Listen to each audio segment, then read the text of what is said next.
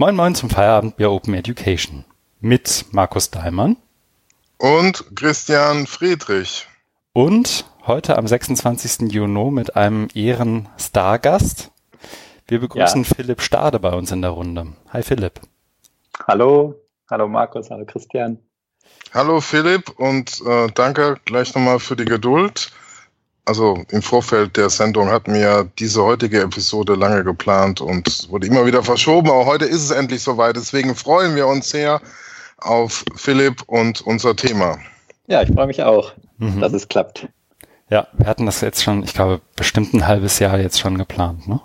Ich überlege gerade. Du stehst ja. schon lange bei uns als Name im Pad. Ähm, ja, mindestens. Wir ich es mal irgendwann waren eingefordert, ne? Und mhm. dann habt ihr gesagt, ich muss mitmachen. Ja. So ist es. Magst du in guter Podcasting-Manier, bevor wir sozusagen in unseren alten Trott verfallen, einmal kurz dich selbst vorstellen? Ja. Ähm, ja, ich bin Philipp Stade. Ich bin Lehrer mit den Fächern Musik und Erdkunde. Jetzt gerade noch an der Montessori Grundschule, aber ich wechsle jetzt wahrscheinlich nach den Sommerferien an ein Gymnasium in der Nähe von Freiburg. Ähm, genau, ich habe in Köln studiert und habe da auch mein Referendariat gemacht und habe auch schreibe auch noch eine Doktorarbeit in Musikwissenschaft parallel. Da bin ich jetzt am Fazit, also das möchte ich diesen Sommer abschließen. Ich hoffe, das klappt. Ähm, ja, da geht es um diesen YouTube gegen GEMA-Konflikt und da mache ich eine Diskursanalyse und ja, irgendwann hatte ich mal, das war, glaube ich, mein Einstieg in euren Podcast. Da hattet ihr mal so eine tolle Folge zu Foucault und aber auch mal zu Überwachungskapitalismus mhm. und Plattformkapitalismus. Das fand ich total spannend und das habe ich direkt in meine Arbeit mit eingewoben. Ähm, ja. Der Podcast ist aber jetzt keine Fußnote in einer wissenschaftlichen Arbeit geworden, oder? Doch, ich glaube, eine Sache von euch habe ich auch Oh, ist es oh. überhaupt zitierbar? Oder zitierfähig. Ja, ja. Das ehrt uns. Ja, sehr wie, gut. Äh, äh, Philipp, wie bist du dann auf uns gekommen? Also auf den Podcast meine ich jetzt. Äh, gute Frage. Ähm, also ich habe seit irgendwie anderthalb Jahren höre ich echt sehr gerne Podcasts und dann war es irgendwie klar, dass irgendwie so viele Bildungspodcasts gibt es irgendwie nicht und ja, ich fand es bei euch immer spannend, dass man so ein bisschen aus Deutschland auch rausguckt und nicht immer nur Schule, sondern dann auch andere Fächer äh, oder andere Felder da bearbeitet werden, dass man da, das fand ich immer spannend. Hab's versucht recht regelmäßig zu hören. Sehr gut. Ich werde gleich viel größer hier in Hamburg. Sehr gut. Weiß nicht, wie viele Lehrer sonst äh, euch zuhören, aber. Na, ich weiß von mindestens zwei anderen. Mhm. ähm, wir haben dich heute zu Gast, weil wir uns, ich glaube, du hast es in deinem Blogpost und auch in Freiburg beim Barcamp alternative Prüfungsformate genannt, weil wir uns heute mit dem Schwerpunktthema alternativer Prüfungsformate befassen möchten. Wahrscheinlich kommen wir im Laufe des Podcasts noch zu einem anderen Namen oder bestätigen genau den. Ähm, aber ich würde sagen, bevor wir damit loslegen, würden wir einmal in der alten Feierabend Bier Open Education Manier drüber sprechen, was wir trinken, ob wir Feedback bekommen haben und was wir gemacht haben. Das, und das bezieht auch dich, lieber Philipp, mit ein. Ja. Bevor wir dann in die ähm, Sektion einsteigen, die sich um diese alternativen Prüfungsformate und Assessments irgendwie, ähm, die sich damit befasst. Insofern mache ich gern den Einstieg und sage, was ich trinke bevor ich eine Marke setze, beziehungsweise nachdem ich eine Marke setze, denn auch das kennt man ja von uns. Ich sage die Marken immer auch noch im Audio an, ähm, damit die geneigten ZuhörerInnen es auch schaffen, den ganzen Quatsch am Anfang zu überspringen und direkt zum Wesentlichen zu kommen. Bei mir jedenfalls ist es ein Kaffee gewesen, den habe ich eben ausgetrunken. Und ich habe es im Vorgespräch schon gesagt, die Toxine müssen im Gleichgewicht bleiben. Deswegen habe ich hier noch ein Bier auf, namentlich ein Crew Republic Foundation 11. Ein German Pale Ale. Markus hat es schon als Hamburger Hipster-Bier bezeichnet. Ich glaube, es kommt aus München, aber sonst stimmt das wohl. Oha. Dann mache ich mal weiter, äh, obwohl ich mich traum, kaum traue, es zu sagen, weil ich trinke heute wieder Wasser. Äh, Und mir fällt auch noch ein, ich habe auch noch Feedback bekommen und zwar von Manfred Steger, äh, den man ja auch aus der OER-Szene kennt, vom Projekt Synleur aus Hamburg. Ähm, der ist jetzt auch treuer Podcast-Hörer und hat mir jetzt erzählt, dass er auf einer längeren Autofahrt irgendwie vier, fünf Folgen am Stück gehört hat. Nein. Und ich habe immer nur Wasser getrunken und deswegen äh, hat er uns jetzt nahegelegt, den Podcast umzubenennen. Ich habe dann ähm, mit, mit ihm so ein bisschen noch hin und her geschrieben, gemeint, ja, wir zeichnen meistens so früh aus und wir sind ja nicht in Bayern, wo man schon um 10 Uhr morgens Bier trinkt. Na gut, wir zeichnen auch nicht um 10 Uhr morgens auf, aber ja, ich trinke wieder Wasser. Hm. Ja, ich bin auch in die Richtung unterwegs. Wasser aus Freiburg und im Club Mate habe ich noch daneben stehen. Aber das war jetzt keine, äh, keine Voraussetzung, damit du hier mitsprechen darfst, dass du Wasser trinkst. Nicht, dass der Christian sich jetzt irgendwie überrumpelt fühlt. Na, ich finde, die Rollen der Vernunft und Unvernunft sind damit zumindest schon mal verteilt. Und das kommt mir irgendwie sehr entgegen. Ich finde am, am bedenklichsten beziehungsweise am beachtlichsten eigentlich beides. Das, also ich tue mich ja schon schwer, ich höre ja ab und zu noch mal rein. Immer und damit rutschen wir jetzt praktisch schon in, in die Feedback-Sektion. Ähm, ich finde es bedenklich bzw. beachtlich, dass jemand schafft, tatsächlich vier, fünf Folgen, von uns am Stück zu hören, weil das ja auch wirklich eine lange Autofahrt gewesen sein muss. Ansonsten haben wir Feedback bekommen und zwar danke zunächst mal an sozusagen für die erste Hilfe beziehungsweise für das ähm, Melden eines Fehlers. Und zwar haben uns von verschiedenen Stellen Zurufe erreicht, ähm, dass Markus ab ungefähr Minute 46 in der letzten Aufzeichnung weg war. Das lag nicht an irgendeinem geheimen Sabotageakt, sondern einfach daran, dass unser Postproduktionsprogramm beziehungsweise die Software auf Phonic, in die ich das hinterher alles reinwerfe, damit es halbwegs annehmbar klingt, aus irgendeinem Grund die Audiospur ab dem Moment verschluckt hat und ein schlichtes neues Anstoßen des Prozesses hat schon geholfen wäre ich zu dem Zeitpunkt in einem, in einer besser, in einer Gegend mit besserer Netzabdeckung gewesen, hätte ich den Fehler auch schneller beheben können. Aber danke dafür.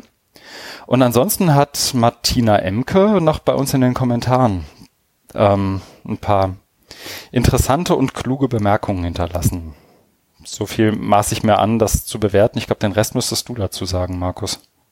Ja, äh, genau. War, war sehr anregend, sehr inspirierend und äh, also ohne da jetzt gleich so inhaltlich einzusteigen, weil es steht ja, der Kommentar ist ja da und ich habe auch schon drauf geantwortet, aber ja, fand ich gut, weil ähm, dass als sie da, sie da einen Punkt angesprochen hat, den wir irgendwie zu kurz behandelt haben und ähm, genau, und das ist dann einfach schön, wenn man sieht, dass da aufmerksam zugehört wird und ja, konstruktives Feedback ähm, gegeben wird. Aber natürlich freuen wir uns über Feedback jeder Art.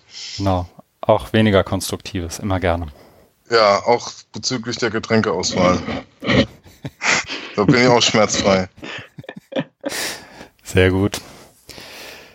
Ansonsten hat mich an Feedback nichts erreicht und ich wäre geneigt, eine Marke zu setzen, damit wir weitergehen können in den Bereich, was wir gemacht haben. Markus, möchtest du anfangen ja. und uns berichten, was bei dir passiert ist? Ja, sehr gerne. Ich hoffe, das stimmt jetzt zeitlich. Ähm, ich habe jetzt nicht nochmal geguckt, aber bei dir steht es ja auch drin, also scheint es schon zu stimmen. Ich habe mich auf dich verlassen. Ah, das ist gut zu hören. Aber nehmen wir es einfach mal in, in der Hoffnung, es nicht schon mal angesprochen zu haben, nämlich, dass wir beide, also Christian und ich, beim OER-Camp in Hamburg waren. Vor, das ist auch schon wieder zwei oder drei Wochen her. Das war ja das letzte OER-Camp ähm, dieses ja, kann man glaube ich sagen, oder der Reihe, also es ist ja immer Nord, Süd, Osten, West. Das war jetzt in Nord, das war das letzte dann dieser äh, Vierer-Reihe 2018. Es war in einer Schule für Medien und Kommunikation.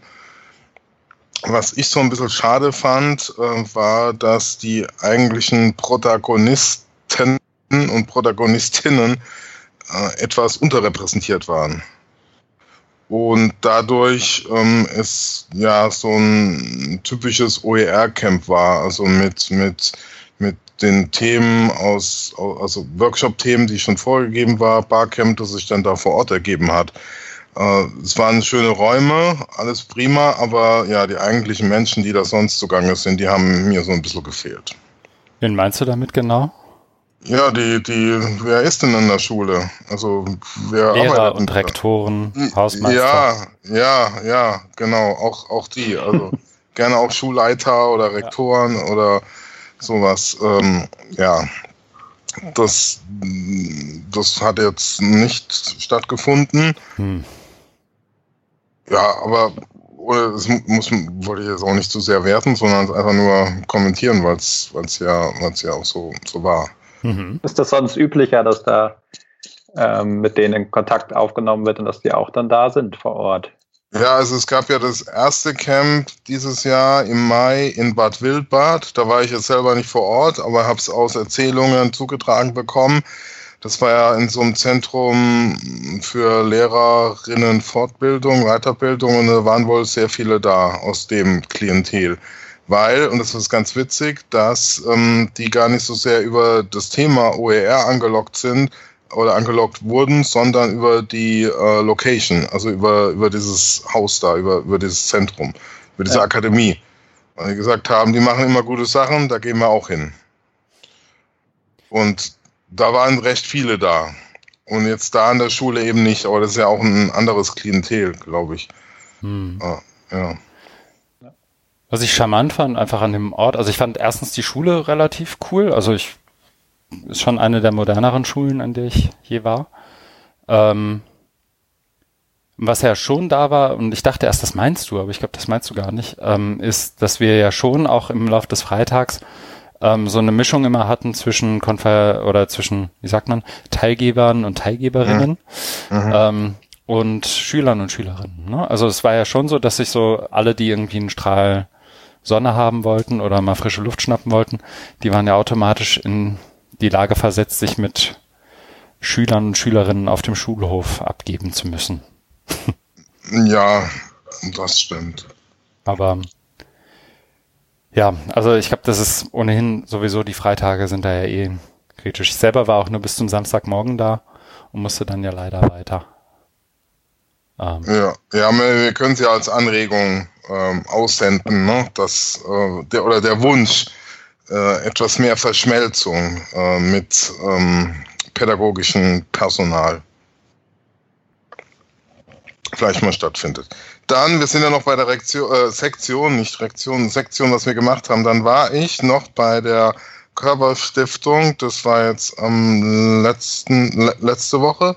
Äh, da gab es eine zweitägige Veranstaltung zum Thema Learning Cities. Ich war aber nur am Freitag, also am zweiten Tag dort. Am ersten Tag gab es Vorträge, am zweiten Tag Workshop. Fand ich eine schöne Veranstaltung, also weil es äh, wenn man den Titel so hört, Learning Cities, ne, erstmal vielleicht, also steckt da schon was Pädagogisches drin, nämlich mit, mit Lernen und Learning, aber mit Stadt oder Stadtentwicklung habe ich jetzt nicht so viel zu tun, aber ähm, es, es, es, äh, also das Spannende war eben zu sehen, wie Digitalisierung, was ja oftmals auch missverstanden wird, so als, als virtualisierendes. Ne? Da ist alles jetzt nur noch im Netz und online. Was passiert denn da mit bestimmten Orten oder Konzepten, Bibliothek und sowas? Und das wurde da aufgegriffen und es gab dann eben, wie ich finde, schon schöne Workshops zu, man konnte leider nur an zwei gehen aus zeitlichen Gründen. Es gab ja mehrere Angebote von, von Städten äh, in Deutschland oder Regionen, wie jetzt Ulm oder, oder Lippe oder in, in international äh, aus dem Nachbarland, nämlich Amsterdam, und konnte sich da informieren über äh, eben regionale, lokale äh, Projekte, Initiativen. Genau, also das war, war, fand ich schon eine inspirierende Veranstaltung. Mhm. Ja, sehr witzig, weil unser äh, Barcamp, was wir hier in Freiburg organisiert haben, das heißt ja auch Lernräume. Das geht da ganz vom Titel her auch in so eine ähnliche Richtung auf jeden Fall. Ja, und das scheint auch irgendwie äh, gerade, ja, viel diskutiert zu werden, weil die von der Körperstiftung haben ja gesagt, dass sie waren auch ganz begeistert so bei der Verabschiedung, dann, dass sie da auch dranbleiben wollen und dass da noch was kommt und so. Die waren da sehr von der Euphorie äh, gepackt.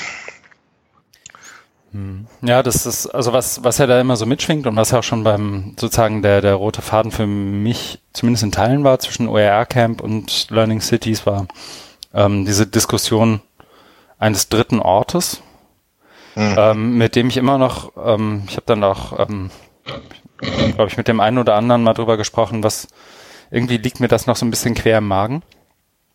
Ähm, ich kann aber noch nicht, immer noch nicht genau den Finger drauflegen, warum und wieso, aber das wird sicher im, in einer folgenden Podcast-Folge mal irgendwie noch diskutiert werden. Ähm, wo es ja, also bei diesem dritten Ort-Konzept geht es ja immer um so diesen, so das Zuhause als erster Ort, die Arbeit oder die Schule oder die, die Uni als zweiter Ort. Und dann hast du irgendeine Art von drittem Ort, der dann mhm.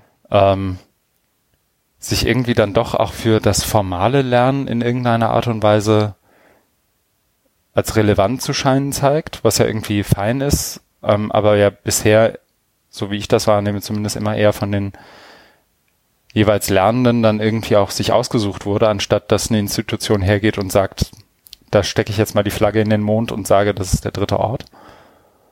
Ähm, ja, da kaue ich irgendwie noch drauf rum, aber das war, glaube ich, so einer dieser äh, gemeinsamen Threads, wenn man so will.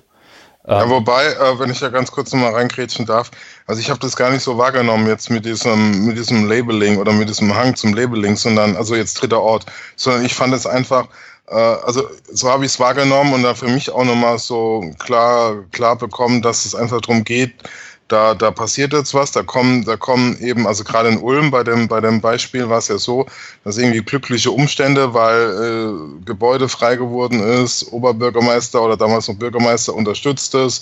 Es gibt interessierte Menschen aus, aus verschiedenen Bereichen, aus verschiedenen Altersklassen und es kommt da zusammen und entsteht was Spannendes. Ne? Und also jedenfalls bei denen habe ich es auch nicht so wahrgenommen, dass sie das jetzt unbedingt als dritter Ort bezeichnen. Ne? Also ins, insofern verstehe ich auch ähm, dein, dein Argwohn, wie man das sagen soll, ne? dein, dein Unbehagen, das ist vielleicht jetzt auch zu stark, aber so deine, deine Irritation mit dem, mit dem Konzept, weil ich, ich teile die auch. Ne? Und ich, ich weiß auch nicht, inwieweit man sich da einen Gefallen tut, ne? das dann gleich wieder eine Schublade zu, zu, mhm. ähm, zu pressen. Ich glaube, mein Unbehagen ist auch weniger in den Anbietern in dem Moment der, der Workshops, also so, und gerade Ulm war irgendwie beispielhaft dafür, wie man sowas nicht macht, was ich gerade beschrieben hat. Ähm, mein Unbehagen ist, glaube ich, eher in der, nach meinem Eindruck noch ein Stück weit, wie sage ich denn, unreflektiert ist viel zu viel. Äh, ein mhm. Stück weit ähm, relativ unkritischen ähm, Annahme, dass, dass der dritte Ort jetzt ein, ein guter Ort ist, dass das irgendwie mhm. schön ist, mhm. unter, mhm. besonders unter den Teilnehmerinnen und Teilnehmern, ne, dass das jetzt richtig ist, ähm, was auf mich irgendwie auch so, so immer so, so ein bisschen, es wirkte auf mich so ein bisschen zwischendurch wie so, so die neoliberale Keule. So der erste und der zweite Ort sind Rotze, die sind kaputt gespart. Jetzt brauchen wir einen dritten Ort, den ihr euch ja. bitte alle selber sucht. Und wenn ihr ja. in der falschen Gegend wohnt und da ist kein Starbucks, dann ist das halt so. ne? Also das ist irgendwie, ähm, das ist so ein bisschen so, so wie Trump Healthcare kaputt spart, so sparen wir die Schule kaputt und reden dann von dritten Orten. Ja, ähm, das ist eine, das eine, sehr negative Lesart, aber ich glaube, das ist gut, weil ähm, das hat kann ja auch was Produktives haben, nämlich indem die das dann, also die, die so einen Begriff dann eben auch befürworten oder damit jetzt umherziehen, manchmal so ein bisschen ähm, angeregt ähm, werden, sich da, also dazu auch zu positionieren gegen diese Art der Kritik. Ne? Weil ich glaube, da ist ja. schon was dran, ohne, ohne mich jetzt zu sehr damit beschäftigt zu haben, aber vom Gefühl her, und das kann man ja auch mal äh, einfach mal so laut denken, dafür ist so ein Podcast ja auch da. Ah. Ich habe da auch, wie ich das auch dazu noch sagen kann, zu dem dritten Ort auch meine Schwierigkeiten mit, weil ich kenne das so als Third Place immer aus den Postcolonial mhm. Studies. Und äh, da hat das für mich irgendwie eine andere Konnotation. Das ist nicht so räumlich mhm. äh, überhaupt gedacht, sondern geht vielmehr so um Identitätsbildung.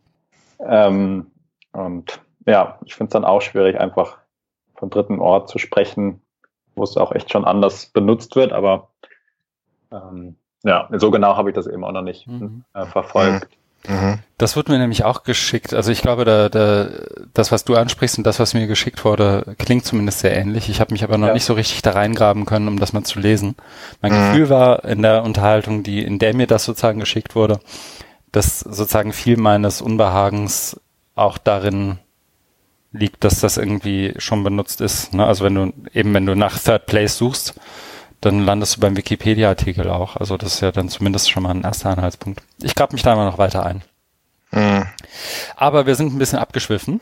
Ähm, genau. Ähm, ich würde sozusagen, ich habe alles gemacht, was Markus gemacht hat, plus ich habe ähm, relativ viel gearbeitet, deswegen findet sie Erwähnung für die Vorbereitung der Summer School vom Hochschulforum Digitalisierung, die ich ja in diesem Jahr moderieren darf. Und da haben wir so erste Pläne gemacht. Es wird ähm, drumherum noch ein bisschen Programm geben und auch dort vor Ort. Und das vorzubereiten ist tatsächlich wie immer ein bisschen aufwendiger, als man sich das vorher gedacht hat, aber ich hoffe, es wird gut. Philipp, was hast du so getan? Ja, ich halte es irgendwie ganz äh, kurz. Im Gegensatz äh, zu uns. äh, genau, einfach, ich hatte Schulalltag und ähm, war einen Tag in Bonn, habe da hospitiert an der Gesamtschule Bonns Fünfte. Das ist eine sehr spannende Schule, die wirklich viel probieren, äh, neu zu denken und auch gerade eine riesige Baustelle äh, haben, neue Gebäude schaffen und da tut sich äh, sehr viel. Also das kann ich sehr empfehlen, da mal, wenn man im Raum ist, sich mal die Schule anzugucken. Mhm. Ähm, genau, das habe ich einen Tag gemacht und dann war letzten Freitag mein Doktorandenkolloquium in, an der Hochschule für Musik und Tanz in Köln. Das ist mit der Uni Siegen zusammen. Ähm, und da habe ich so einen kleinen, wir machen immer so ein World Café am Anfang, wo so viele Themen einfach angeboten werden. Da hatte ich eine so eine, eine Sache angeboten. Ich hatte mal einen Podcast gehört, wo es um die Narration in der Forschung ging. Das finde ich gerade ganz spannend, wie man ja so Geschichten erzählt. Die Storytelling ist ja irgendwie auch überall präsent, wie man das mhm. noch mehr in der Forschung, in der Wissenschaft äh, nutzen kann, um auch die Hörerschaft und äh, das Publikum zu erweitern. Ähm, ja, da haben wir ein bisschen diskutiert auf dem Kolloquium. Das fand ich sehr spannend. Mhm. Was ich normal, nicht, ja, ja, sag. Weiß nicht, ob ihr darunter was, äh, euch jetzt was vorstellen könnt. Ja, ich schon. Ich bin ja der Akademiker von uns beiden. Ah, schön. Ich habe auf den Link geklickt und hatte direkt, den du hier reingetan hast, und hatte direkt die SWR 2 Wissensendung an. Ja. Ähm, ich glaube, ich habe eine Idee, aber ich bin mir nicht ganz sicher. Ich höre da mal rein und dann weiß ich, glaube ich, ob die Vorstellung, die ich habe, zu dem passt, was du, was man sich im Allgemeinen, wenn man denn akademischer Forschender ist, darunter vorstellt. Ich habe normalerweise, wenn, wenn ich mit ähm, Lehrerinnen und Lehrern spreche, frage ich relativ ob, ob sie, oft, ob sie Klassenlehrer sind. Ich weiß gar nicht, ob das eine sehr, sehr doofe Frage ist bei jemandem, der in Montessori-Schulen unterwegs ist. Aber da, da gibt's gibt's doch, da gibt's doch das letztendlich genauso, ne? Genau, da gibt's genauso Klassenlehrer, Klassenlehrerinnen. Ich bin aber keiner. Mhm. Aber vielleicht, aber vielleicht wirst du ja mal einer. Ja, an der neuen Schule ist das jetzt schon im Gespräch. Dann kannst du mich in die Schublade packen. Nee, ich weiß, ist das eine Schublade? Also das, ähm, weil Nein. ich erinnere mich natürlich irgendwie lebhafter an meine eigene, sozusagen in meiner eigenen Schulzeit an die, die Klassenlehrer. Ja. Ähm, und das hat manchmal positive und manchmal sehr negative Aspekte. Mhm. Aber ich finde es spannend, also so diese, weil ich, also ich habe ja auch so, so ein paar ähm, englischsprachige Lehrerinnen und Lehrer, denen ich zum Beispiel bei Twitter folge und die zerfließen gerade irgendwie vor Herzschmerz, weil sie ihre Klassen alle abgeben müssen. Und viele von denen jetzt eben auch graduieren und sozusagen an irgendeine andere Schule gehen oder irgendwo ins College oder so. Ja. Und das ist irgendwie interessant. So die Art von Bindung habe ich als Schüler irgendwie nie wahrgenommen. Dass Lehrer sowas haben, befremdet mich immer noch ein bisschen. ja, ich freue mich auf jeden Fall drauf. Ich glaube, das mhm. ist schon schön, so eng, engeren Kontakt mit einer Klasse zu haben und dann auch so äh, ja, irgendwo hinzufahren mal für länger und so. Ja. Mhm. Cool. Dann würde ich, nachdem wir nun besprochen haben, was wir so getan haben, mal wieder eine Marke setzen. Und wir steigen ins Thema ein. Und wir haben vorab so ein Stück weit überlegt, wie wir uns jetzt dem Thema alternative Prüfungsformate irgendwie annähern. Und ich habe eben mal nachgeguckt parallel, während äh, wir alle gesprochen haben. Wir haben im Verlauf oder zu Beginn des Jahres wohl im Podcast eine Einladung an dich ausgesprochen. Das ist schon so lange her, dass ich mich nicht mehr genau erinnere, Philipp. Und ähm, du hast darauf geantwortet, ähm, dass du unsere Einladung im Podcast wohl wahrgenommen hast und ähm, du ohnehin in Freiburg zum Barcamp gehen willst im März, mhm. um da eine Session anzubieten und ob du in dem Zuge nicht mal Dinge etwa so aufbereiten würdest oder solltest, dass sie auch podcast-tauglich werden. Ähm, wir waren, glaube ich, total überrascht, weil wir uns für den Podcast sonst nie so richtig vorbereiten. Aber ähm, genau das hast du letztendlich getan. Und im Vorgespräch haben wir dann auch so überlegt, was wäre denn sozusagen ein guter erster Punkt oder ein guter erster Link, auf den man verweisen könnte. Und das ist tatsächlich genau diese Zusammenstellung, die du inzwischen von WordPress zu GitHub umgezogen hast, ne? Ja, genau. Ja, du unterscheidest ja in dem, in dem Pod oder in dem Blog, den du da geschrieben hast, so ein Stück weit zwischen diesen drei Rollen. Ne? Also den, ist das ein guter, äh, guter Startpunkt? Ich will dir da aber auch nicht vorgreifen den Realos, den gemäßigt Radikalen und den ganz Radikalen. Genau, das war irgendwie, hatte sich in der Session mhm.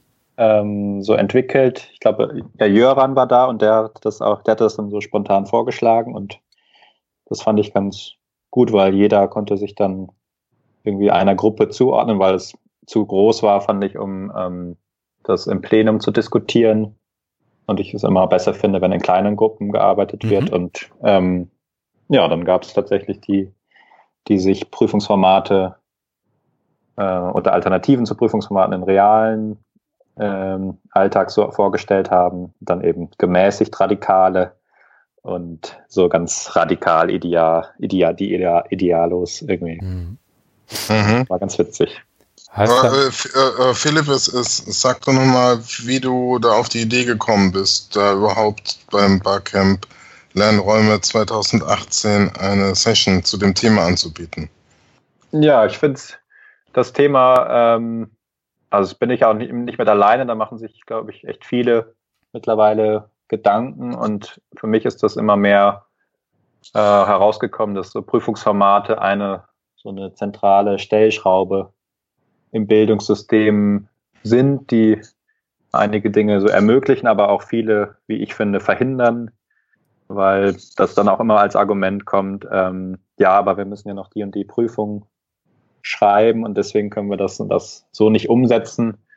Ähm, und ja, hatte da auch so ein paar Gespräche vorgeführt und das haben auch andere schon auf anderen Barcamps ähm, da Sessions zu angeboten und äh, ich hatte da mal so eine ja, kleine, ganz kleinen Input vorbereitet, aber habe dann das auf der auf dem Barcamp in Freiburg ganz offen gehalten. Da wurde dann einfach diskutiert und am Ende haben die Gruppen dann ihre Ergebnisse so ein bisschen präsentiert und ich habe dann eben daraus mal so einen Blogartikel als Zusammenfassung geschrieben. Ja, das war so die, die Idee. Und ich finde es weiterhin total spannend, darüber nachzudenken, äh, ja, was man da an den Prüfungsformaten vielleicht ändern sollte oder kann. Ja. Mhm. Ich finde es deswegen spannend, weil wenn ich mich irgendwo bei Konferenzen und dann auch öfter mal mit einem Bier in der Hand irgendwie danach mit, mit Leuten unterhalte, die da sind und die überlegen, Mensch, was machen wir jetzt und wie nehmen wir sozusagen das mit? Irgendwann kommt ja immer das Thema Prüfungen auf, ne? Ob du jetzt irgendwie, ob du ganz plump über OER redest oder über das Benutzen von digitalen Geräten oder irgendeine Art von digitalem Gerät zum, zum Lernen zu Hause oder zum Lernen in der Schule in, in irgendeiner Art von, von Szenario oder Format irgendwann kommst du ja immer zu Prüfungen und dann werden immer so die Schoten ausgepackt von wegen, ähm, wenn jemand bei uns irgendwie eine Klassenarbeit, wenn bei uns eine Klassenarbeit geschrieben wird, dann kommen alle Handys in so eine Bleikiste oder in so eine Holzkiste. Ähm, mhm. Die werden, die werden da eingeschlossen. Ähm, andere erzählen dann wieder, dass sie irgendwie schon mal einen Versuch unternommen haben, irgendwie die Geräte dabei zu haben, aber irgendwie hat sie, hat der rechtliche Rahmen dann nicht zugelassen und es braucht irgendwie so ein stillschweigendes Agreement der Klasse und der, der Lehrer, dass niemand irgendwie sich sozusagen formal Beschwerde einlegt, weil sonst die Klassenarbeit neu geschrieben werden muss.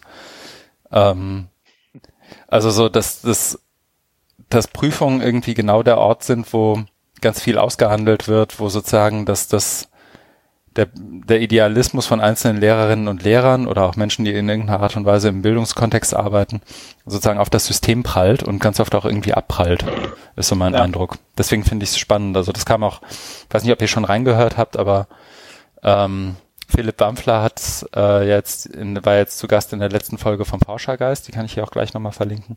Und da war das auch einer der Punkte, glaube ich, dass so einer der Knackpunkte, einer der Ansatzpunkte mhm. ist immer so die, die Art und Weise, wie und was geprüft wird. Ja. Ähm, und wenn du das nicht änderst, dann brauchst du über den Rest eigentlich nicht nachdenken, ist vielleicht zu viel, aber dass da ganz viel dann irgendwie auch auf der Strecke bleibt. Ja. ja. Ich würde jetzt gerne nochmal zu dem anderen Philipp, also unseren Gast, ja. übergehen. Und ich bin nämlich jetzt in, in dem Protokoll von, von, von deiner Session da bei dem Barcamp und, und, und so ähnlich steht es ja auch in deinem Blogpost drin. Was mich da jetzt nochmal interessieren würde, ist so die Einflughöhe.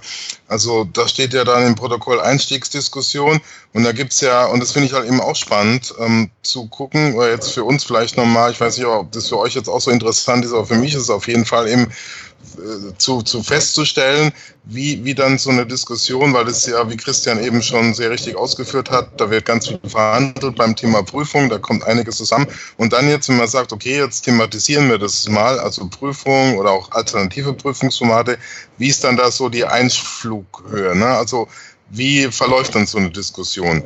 Und ähm, da steht ja jetzt hier sowas drin wie handschriftliche Klausuren. Das hat mich dann auch beim Lesen deines Blogposts ähm, irritiert, aber im positiv äh, konnotierten Sinne.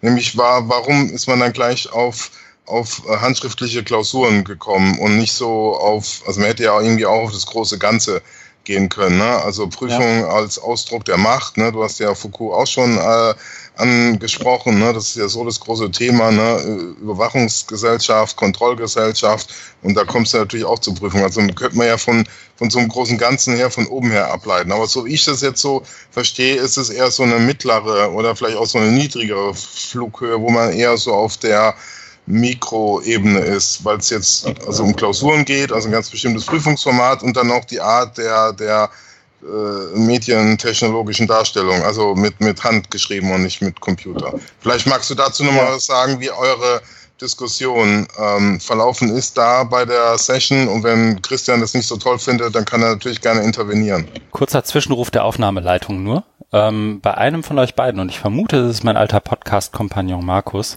schubbert das Kabel dann irgendwas. Oh, okay.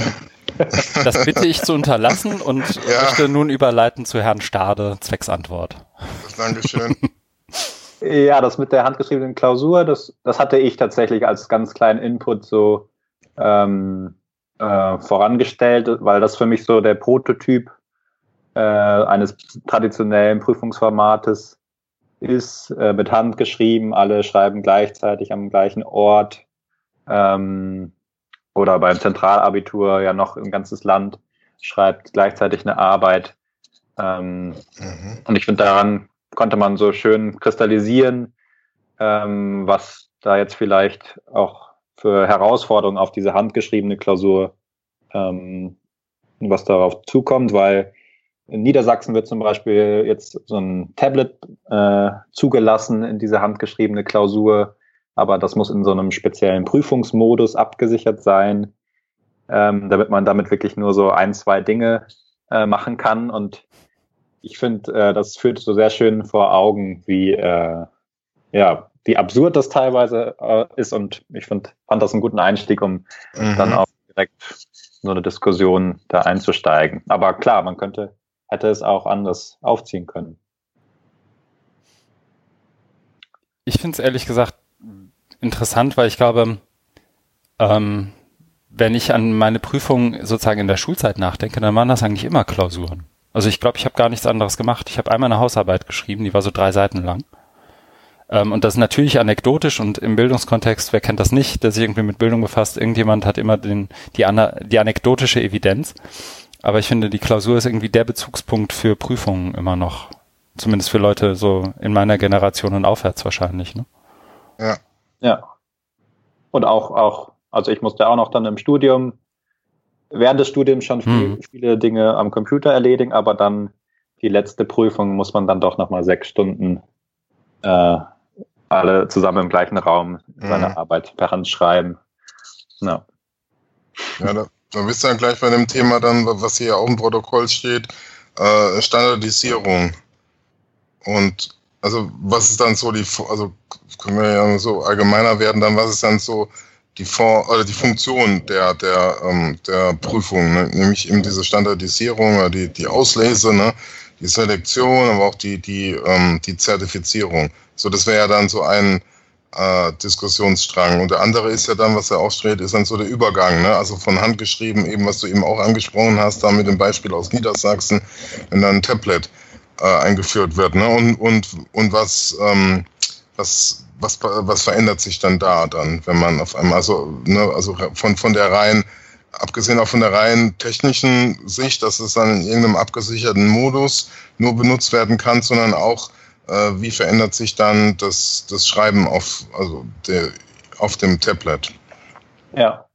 Ja, und ich finde das, aber es wird dann halt total komplex, das Thema, weil dann so viele äh, Dinge da reinspielen. Dann kommt ja so Benotung und wie du gesagt hast, ähm, ja, die ganzen Funktionen, die eine, eine Prüfung dann auch hat als Zertifikat oder um es, wenn es standardisiert ist, um es auch den Lehrpersonen ähm, äh, möglichst einfach zu machen, das zu vergleichen und ähm, mhm. ja, muss dann auch irgendwie praktikabel sein. Also da kommen dann leider oder ja, da kommen halt echt viele Faktoren dann rein und das macht das Thema halt super kompliziert, aber ja, das, da merkt man halt, dass es in alle Richtungen so ausstrahlt, finde ich. Hm. Ja, genau. Es vermischen sich, also das habe ich mir hier als Notiz an mich selber gemacht, es vermischen sich ja dann verschiedene Dinge, ne? Also so Medien, äh, damit meine ich dann so, so Handschrift, ne? Also oder oder ähm, gedruckt oder eben die Technik, äh, ob jetzt mit einem Bleistift oder Kuli oder auf dem Tablet Didaktik, also wie, da kommen wir, also das wäre wieder ein anderes Thema, so wie äh, kompetenzorientierte Prüfung oder nämlich auch Pädagogik, ne? also durch diesen ganzen Wandel jetzt weg von Qualifikationen hin zu kompetenzorientierten Unterricht, das ist ja auch nochmal ein Riesenfass. Ne? Und ich glaube auch spannend wird es also wenn, was sich dann da in diesem Zusammenprall von den verschiedenen Ebenen, was sich da dann herauskristallisiert. Genau. Sag mal, ich bin ja ähm, hab's ja auch im Vorgespräch schon gesagt, ich bin ja sozusagen der, wenn einer von uns der interessierte Laie ist, dann bin ich das ja. Und ich habe im Vorfeld des, der Aufzeichnung, also wirklich so eine Viertelstunde vorher einfach mal geguckt, wie, wo sozusagen Notengebung herkommt, weil mich das irgendwie interessiert hat. Ähm, habt ihr mehr Infos dazu als das, was ich schnell gefunden habe, nämlich dass es irgendwie anscheinend bei den Jesuiten angefangen hat und dann so Ende 18. Jahrhundert von den Preußen übernommen wurde? Oder ist, liege ich da komplett falsch? Nee. nee. Also ich, ich frage deswegen, weil ähm, mich bei sowas inzwischen auch immer relativ stark interessiert, wo überhaupt die Idee, Noten und Zensuren und Standardisierung sozusagen herkommen. Und das ist ja was, was irgendwie bei uns im Podcast immer mal wieder auftaucht. Ähm, also ich glaube, das letzte Mal ganz offensiv mit ähm, dem Buch The New Education von Kathy Davidson, ähm, mhm. wo sie so ein bisschen aufzeigt, wo überhaupt das Bildungssystem, in dem wir gerade stecken, herkommt. Ne? Also so dieses ja. Mitte 19. Jahrhundert, wir müssen das irgendwie skalieren und standardisieren, ja. immer mehr Leute haben ja. Zugriff, Arbeitsteilung. Hm, hm, hm. Und ich hätte jetzt so spontan gesagt, genau dahin gehört auch die Art und Weise, äh, wie wir Noten geben heute. Und ich war ehrlich gesagt ein bisschen überrascht, dass es irgendwann im 16. Jahrhundert, Jahrhundert einen Jesuitenorden gab, der Leute sozusagen attestiert hat, du bist jetzt fertig für die Uni, sozusagen. Oder dass das auch mhm. später dann ähm, kam. So, die Preußen haben mich schon nicht mehr so überrascht, weil ich finde, das ist ein, ähm, zumindest in meiner Bildungslaufbahn war Notengeben, aber hatte auch immer so ein, so ein preußisches Grundverständnis immer dabei. Also du kriegst die zwei Minus nur, wenn du dich jetzt auch weiter brav, brav verhältst und deine Kopfnote ist dann so und so. Ähm, und weiß nicht, könnt ihr das noch anreichern jenseits meines gefährlichen Halbwissens sozusagen? Also ich habe dann auch gelernt, 1938 wurde anscheinend die erste sechs vergeben, weil Lehrer wohl bis dahin immer zur, zur drei als Standardnote tendierten, weil die eben genau die Mitte zwischen eins und fünf ist. Aha. Aber das, das ist, auch noch nicht. das ist sozusagen erst wohl später dazugekommen und das ist sozusagen das Ergebnis von fünf Minuten googeln und querlesen. Ja, aber hat doch funktioniert. Wer weiß. Vielleicht, das, deswegen frage ich ja. Nee, also ich, ähm, Ich kenne hauptsächlich auch nur, ohne, ohne jetzt vorher gegoogelt zu haben, kenne ich hauptsächlich auch nur dieses ähm, Preußische, mhm. ähm, weil das, das stark ist. Also aus, aus, aus, so, aus der historischen Erziehungswissenschaft, da wurde es auch mal behandelt. Und das ist ja auch, was man heute immer hört, wenn es darum geht, wir müssen Schule neu erfinden, Schule neu denken, weil sie eben so sehr mit dem industriellen Zeitalter, der industriellen Revolution, was du ja auch angesprochen hast, mit, mit Normierung, Standardisierung, Skalierung zusammenhängt. Ne? Und jetzt haben wir ein, ein, eine neue, ja, soll man sagen, eine neue Grundlegung, eine neue DNA eben durch das, das Netz, durch die, durch die Vernetzung, durch Kollaboration und jetzt brauchen wir auch neue, neue Prüfungs- oder wie es Philipp genannt hat, alternative Prüfungsformate. Also das, aber das mit den Jesuiten ist, ist, ist in der Tat spannend, also weil das kommt, glaube ich, so in der Diskussion dann gar nicht, gar nicht so, so hoch. Es ist auch die Frage, wie, äh, wie wirkmächtig das dann ist. Ne? Also ich finde es generell auch mal sehr, sehr wichtig, sich die Historie anzugucken und, und auch so, also nicht nur dann eben die, die reine Zeitgeschichte, ne? also wann jetzt die erste Sex vergeben wurde, sondern eben auch so die Ideengeschichte, ne? also wie Konzepte entstehen und wie sie sich dann entfaltet haben und bei, bei sowas wie Schul, Schulkonzept, ähm, das was wir alle noch kennen, auch unsere eigene Laufbahn, das ist eben sehr wirkmächtig und ähm, jetzt, jetzt erkennt man halt nur noch äh, erst schemenhaft so neue, neue Formen ne, von, von, von Schulen. Aber vielleicht kann Philipp da auch noch was dazu sagen, weil er in der Montessori-Schule arbeitet. Das wäre dann ein anderer, anderer Ansatz noch eben auch so aus der, aus der Reformpädagogik. Ähm, die, die, die ist ja auch schon sehr alt ähm, und, und hat sich ja auch ein Stück weit etabliert, aber ähm, da clasht es ja auch jetzt mit der mit der, mit der Digitalisierung. Ne? Also, da, also da, da, da kommt jetzt auch nochmal neue Bewegung rein, wo all, vermeintlich alte Konzepte jetzt auch wieder neu belebt werden. Ähm, und da ist halt die Frage oder das Spannende finde ich dann immer, inwieweit dann so, so ein Verständnis wie jetzt Reformpädagogik oder ähm, kindgerechtes Prüfen oder wie man das nennen soll, also in, in Abgrenzung eben zu dieser ganzen Standardisierung und industriellen Prüfung, wie, wie das dann mit, mit digitalen Medien ausgeführt oder also vielleicht auch äh, richtig gelebt werden kann, also nach der, nach der reinen Lehre oder der Philosophie von Reformpädagogik. Ja. Ja, ich finde es ähm, bei Noten dann, wenn man, das hat, habt ihr auch gesagt, jetzt diese verschiedenen Normen, ähm, ja, da gibt es auch so verschiedene soziale Bezugsnormen oder eben diese Normalverteilung was du vielleicht auch mit der 3 in der Mitte ja. so meintest. Ja, genau. individuelle Bezugsnorm. Ähm, und dann, ja, da gibt's, ist sich, glaube ich, die Literatur ziemlich einig, dass es da so viele Fehlerquellen gibt, systembedingt und dann aber auch subjektiv, dass das diese ja, Ziele, die damit, glaube ich, verfolgt werden, ähm, nämlich objektiv zu sein und dass die valide sind, diese äh, die, die Kriterien für eine Note, dass das alles total schwer überhaupt nur zu halten ist. Ne? Also dass ähm, dasselbe Ergebnis irgendwie von verschiedenen Lehrern unterschiedlich bewertet wird und so weiter. Und ähm, ja, jetzt, wenn man dann in jetzt Montessori-Schule guckt, da wird ja eigentlich dann sehr Abstand genommen all, allgemein von von einer Bewertung. Also ähm, ja, ein so ein Bezugspunkt ist bei Maria Montessori dann immer, dass man nicht loben und nicht tadeln soll. Also ähm, ja, also sich möglichst als Lehrperson frei machen soll, etwas von den Kindern, von den Lernenden zu bewerten. Und ähm, ja, dann sind Noten dann natürlich ganz, ganz weit hinten. Nichtsdestotrotz jetzt an meiner Schule müssen auch Noten gegeben werden, weil dann auch ein Schulwechsel ermöglicht werden muss. Also äh, ja, das ist auch so ein, so ein Mittelweg, der da gegangen werden muss. Das heißt, da ist sozusagen jenseits der, der, wie soll ich sagen, der Ideale oder der, der Vorstellung, jetzt ganz konkret deiner eher reformpädagogisch oder deiner Montessori-Schule, ähm, ist sozusagen ein System noch dahinter, dass sozusagen eine Schülerin oder ein Schüler auch nach der vierten Klasse wahrscheinlich bei dir ja. entscheidet, so, und jetzt möchte ich aber an, in Anführungszeichen, ein richtiges Gymnasium, also irgendwie ans städtische Gymnasium wechseln und dafür muss ich Noten haben, damit die mich da überhaupt nehmen, jenseits des, des Gesprächs, das da vielleicht noch stattfindet? Oder also ich kenne genau. von Waldorfschulen so, da gibt's ja nur ganz wenige, die überhaupt Hochschulreife vergeben, glaube ich, ne? Oder zumindest war das vor mhm. zehn Jahren so.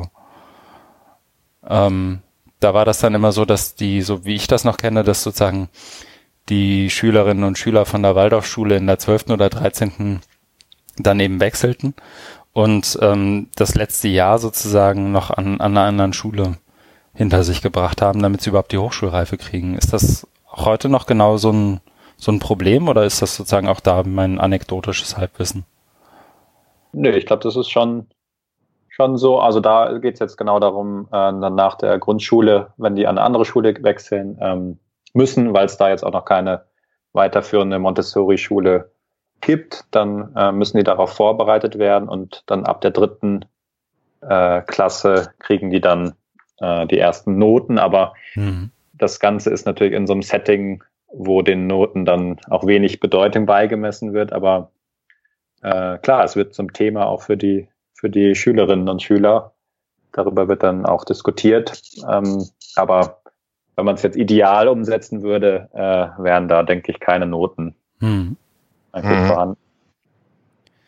Das ist dann also so das, was du in deinem Blogpost oder in der Zusammenfassung auch so ein bisschen als die Realo-Schiene bezeichnen würdest, glaube ich. Ne? Also wir müssen uns in unserer Realo-Welt irgendwie einem System auch irgendwie unterordnen und anpassen, weil sonst leiden letztendlich diejenigen, um die es uns eigentlich geht. Also mache ich, wenn, wenn ihr es nicht macht als Schule, seid ihr entweder als Schule damit irgendwie durch und oder eben eure Schülerinnen und Schüler schaffen es nicht an irgendeine Art von anderer Schule später, oder? Hm. Ja, genau. Also das ist dann ja oft ähm, das Argument, ähm, man muss sie aufs Abitur oder auf einen anderen Abschluss vorbereiten äh, und dafür braucht es das dann. Und ähm, ja, Noten müssen ja auch echt vergeben werden an vielen Schulen. Es gibt aber auch Schulen, die das äh, schaffen, äh, ja, ohne Noten auszukommen. Jetzt hier in Freiburg gibt es die Freie Demokratische Schule Capriole, die ähm, arbeiten halt ganz anders und ähm, da gibt es gar keine Noten. Also kann man auch im realen Setting schaffen, sich davon ganz frei zu machen. Hm. Hm. Was sind denn die Alternativen dazu? Also ich habe ja auch so das sozusagen von den gemäßigt Radikalen gelesen und von den Idealradikalen. Ähm, wenn du es dir jetzt ausdenken könntest, wie würdest du es machen? Oder anders gefragt, was sind tatsächlich, weil in irgendeiner Art und Weise stelle ich mir auch immer vor, dass ich, oder andersrum, ich verstehe den Drang, sozusagen jenseits der auch das anekdotisch hier irgendwo in, in Hamburg gibt's immer wieder Fälle, wo, glaube ich, Eltern schon die Grundschullehrer verklagen, weil die Note, die sie gegeben haben, falsch ist. Aber ähm, ich verstehe sozusagen den Drang in irgendeiner Art und Weise ähm, ausdrücken zu wollen, dass da irgendeine Art und Weise von Lernfortschritt irgendwie sichtbar ist oder passiert ist. Was sind denn Alternativen sozusagen zu dem klassischen, ich schreibe eine Klausur und kriege eine Note Ding? Ja, ja. Was hast du, also hast du ein favoriertes, favorisiertes Konzept oder gibt's mehrere und dann muss man halt anpassen und gucken oder?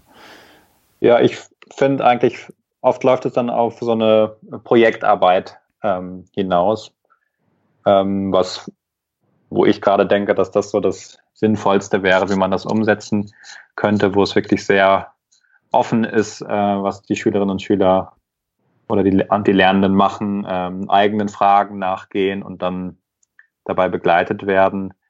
Ähm, ja, das ist dann, führt dann auch zu einer anderen Form von Unterricht. Hm. Äh, und viele von denen jetzt auch bei dem gemäßigt Radikalen, das äh, da in meiner Session ging halt da drin, da gibt's dann gibt's ein Lernschrittkonzept oder personalisiertes Lernen, wo dann ja viel Selbst Selbstständigkeit eingefordert wird und das Ergebnis oder ähm, ja, das Produkt am Ende von einem Lernprozess wird ähm, mit den Lernenden zusammen festgelegt. Ähm, genau, das und zum Beispiel kann man sich ja mal fragen, das war ein Beispiel von einer Schule, wo die Schülerinnen und Schüler dann mit den Lehrern am Ende, für die Ende der Woche, der Woche, für das Ende der Woche festlegen, also wie kann, kann ich dann nachweisen, was ich gelernt habe. Also dass man ja dann mit den zusammen diskutiert, wie, könnte dann quasi meine individuelle Prüfung so ein bisschen aussehen. Mhm. Mhm. Ähm, ja, in die Richtung geht das meiner Meinung nach dann, äh, also in meinem Sinne so ein bisschen. Ja, das mhm. heißt, du würdest im positiven Verständnis sozusagen die Lernenden und Schülerinnen und Schüler in dem Fall dazu zwingen, sich mit der Art und Weise auseinanderzusetzen, wie sie lernen und mit welchen Methoden sie lernen und welche Art und Weise, in welcher Art und Weise sie das dann irgendwie zeigen würden. Genau. Mhm. Und da, klar, dann ist eine Bewertung wird dann auch äh, echt schwierig, weil dann natürlich Vergleichbarkeit und so ähm, fehlen. Da muss man ja auch an Kriterien mit den Lernenden zusammenarbeiten. Mhm.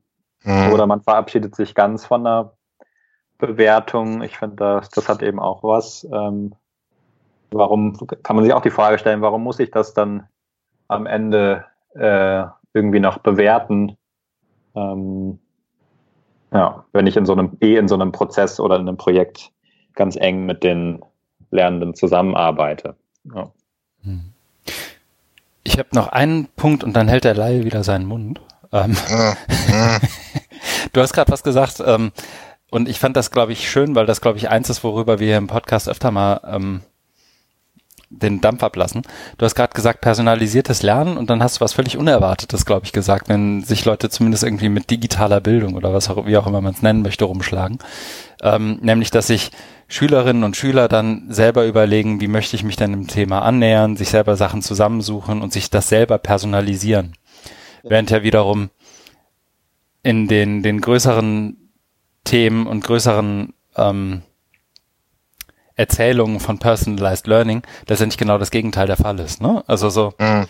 ähm, weiß nicht, ob du dazu jetzt spontan Spruch, ähm, wie sagt man, spruchreif bist, aber ich finde es das interessant, dass sozusagen hier personalisiertes Lernen irgendwie komplett anders besetzt ist, als in dem Kontext, in dem wir uns eigentlich sonst so rumtreiben, nämlich ähm, wir setzen Schüler, wir hat, ich habe Philipp Wampfler hat es in dem, in dem Podcast hier im Forschergeist gesagt, wir setzen Schülerinnen und Schüler so in US-Bürologik in irgendein so Cubicle rein, dann setzen mhm. wir die vor den Bildschirm und dann kriegen die noch eine Maus und dann können die darauf rumklicken wie so eine kleine Taube und am Ende des Tages haben sie irgendwie x Prozent erreicht und das war dann Personalized Learning. Ja.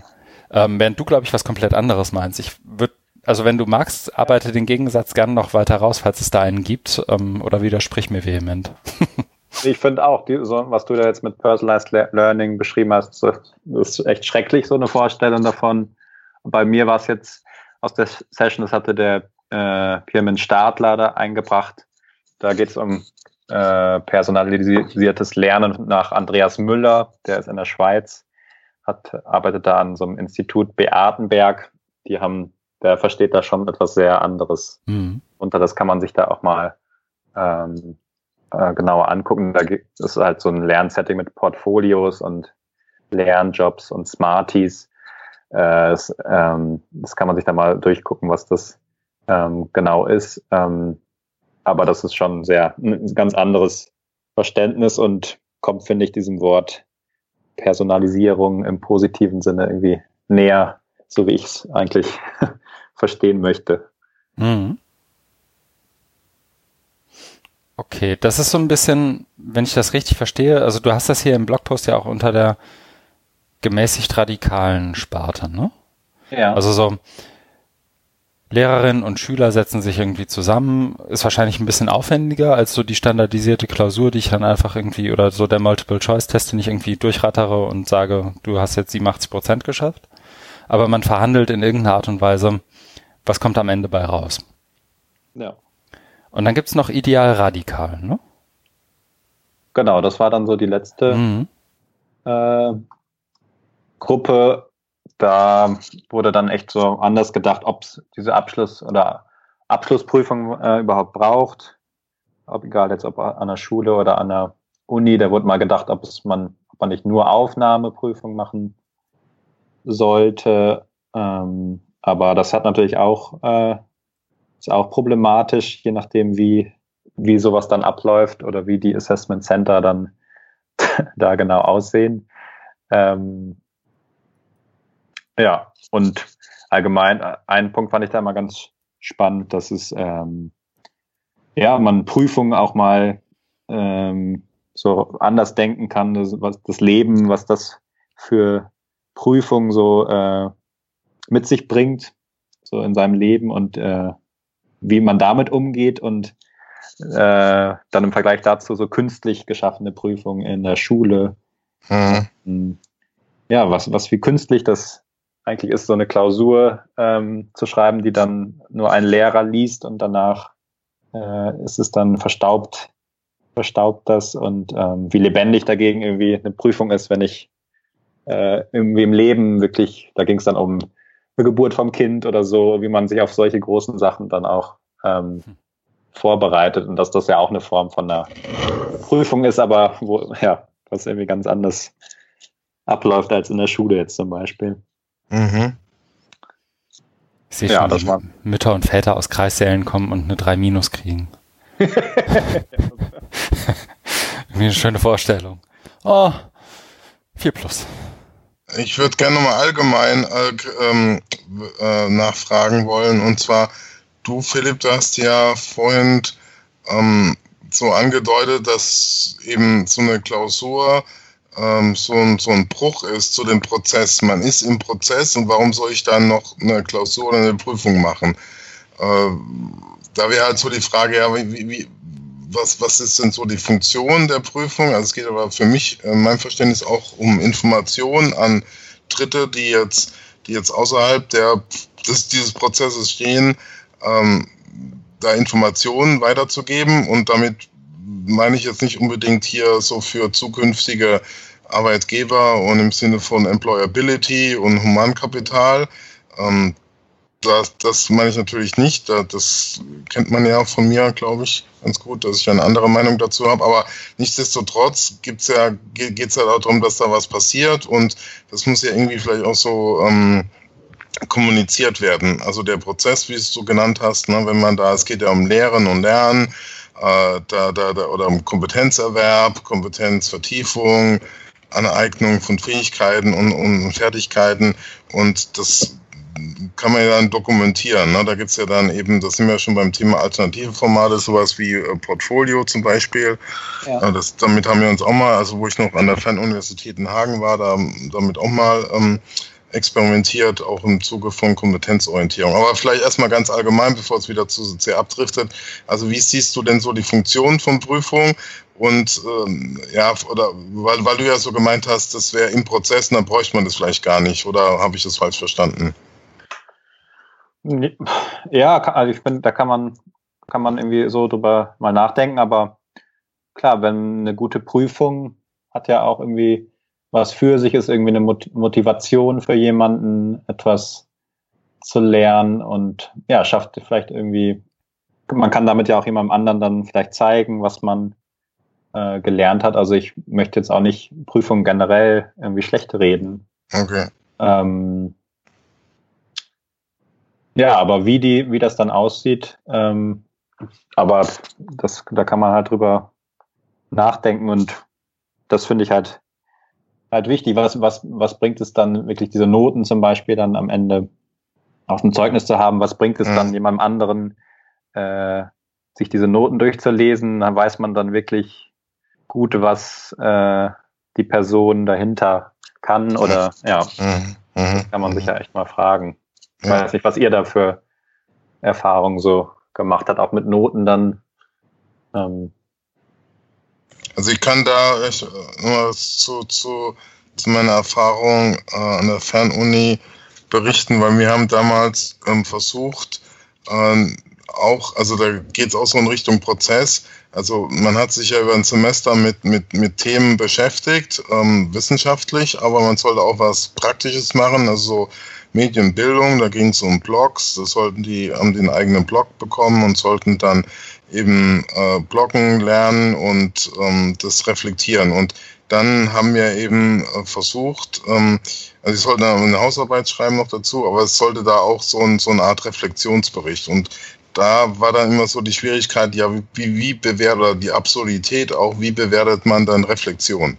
Also ja. wir hatten dann eben auch so ein, so ein Bewertungsschema und da gab's halt so für dieses wissenschaftliche Teil so die Standardzahlen, ne? Einleitung, Hinführung zum Thema, aktuelle Literatur, Argumentation und so weiter und so fort. Das ist ja unkritisch, aber dann eben gab's nochmal einen Abschnitt nur zur Reflexion. Ne? Und weil also der, der pädagogische Anspruch war ja schon, ähm, da ein, ein, ein umfassenderes Bild des Lernprozesses zu geben und das Klar, das muss dann ja irgendwie verdichtet werden in diese Ziffernzensur, aber ähm, erstmal war es ja drum, auch diesen Prozess zu, zu erfassen und dann eben auch ähm, zu gucken, was haben die gelernt und das dann eben auch zurückzugeben an die, indem zu sagen, ja, schreibt mal auf, schreibt mal einen Reflexionsbericht. Was hat es mit euch gemacht? Ihr habt am Anfang nur so ein Konzept geschrieben für den Blog, dann habt ihr den eigenen Blog bekommen, dann habt ihr Beiträge geschrieben, habt auch bei anderen was kommentiert, habt Kommentare bekommen. Was hat es mit euch gemacht? Und darüber eben so eine Art, in Anführungszeichen, eben Reflexionsbericht zu schreiben. Und der soll dann auch bewertet werden. Aber das war, ja, es war sehr schwierig. Also ja. für mich, für mich. Aber es klingt vom, vom Ansatz total gut. Also klar, es ist dann wahrscheinlich sehr aufwendig gewesen, oder? Je nachdem, wie viele, ja, wie vielen man es zu tun hat. Ja, ja, klar, das, das, das war, das waren schon große, weil es ja Fern, Fernlehre war, das waren schon große Gruppen, so um die 100 äh, ja. pro, pro Semester. Ähm, gut, das sind jetzt nicht alle dann, haben dann die Hausarbeit geschrieben, aber es war schon, äh, war schon, war schon umfangreich. Ne?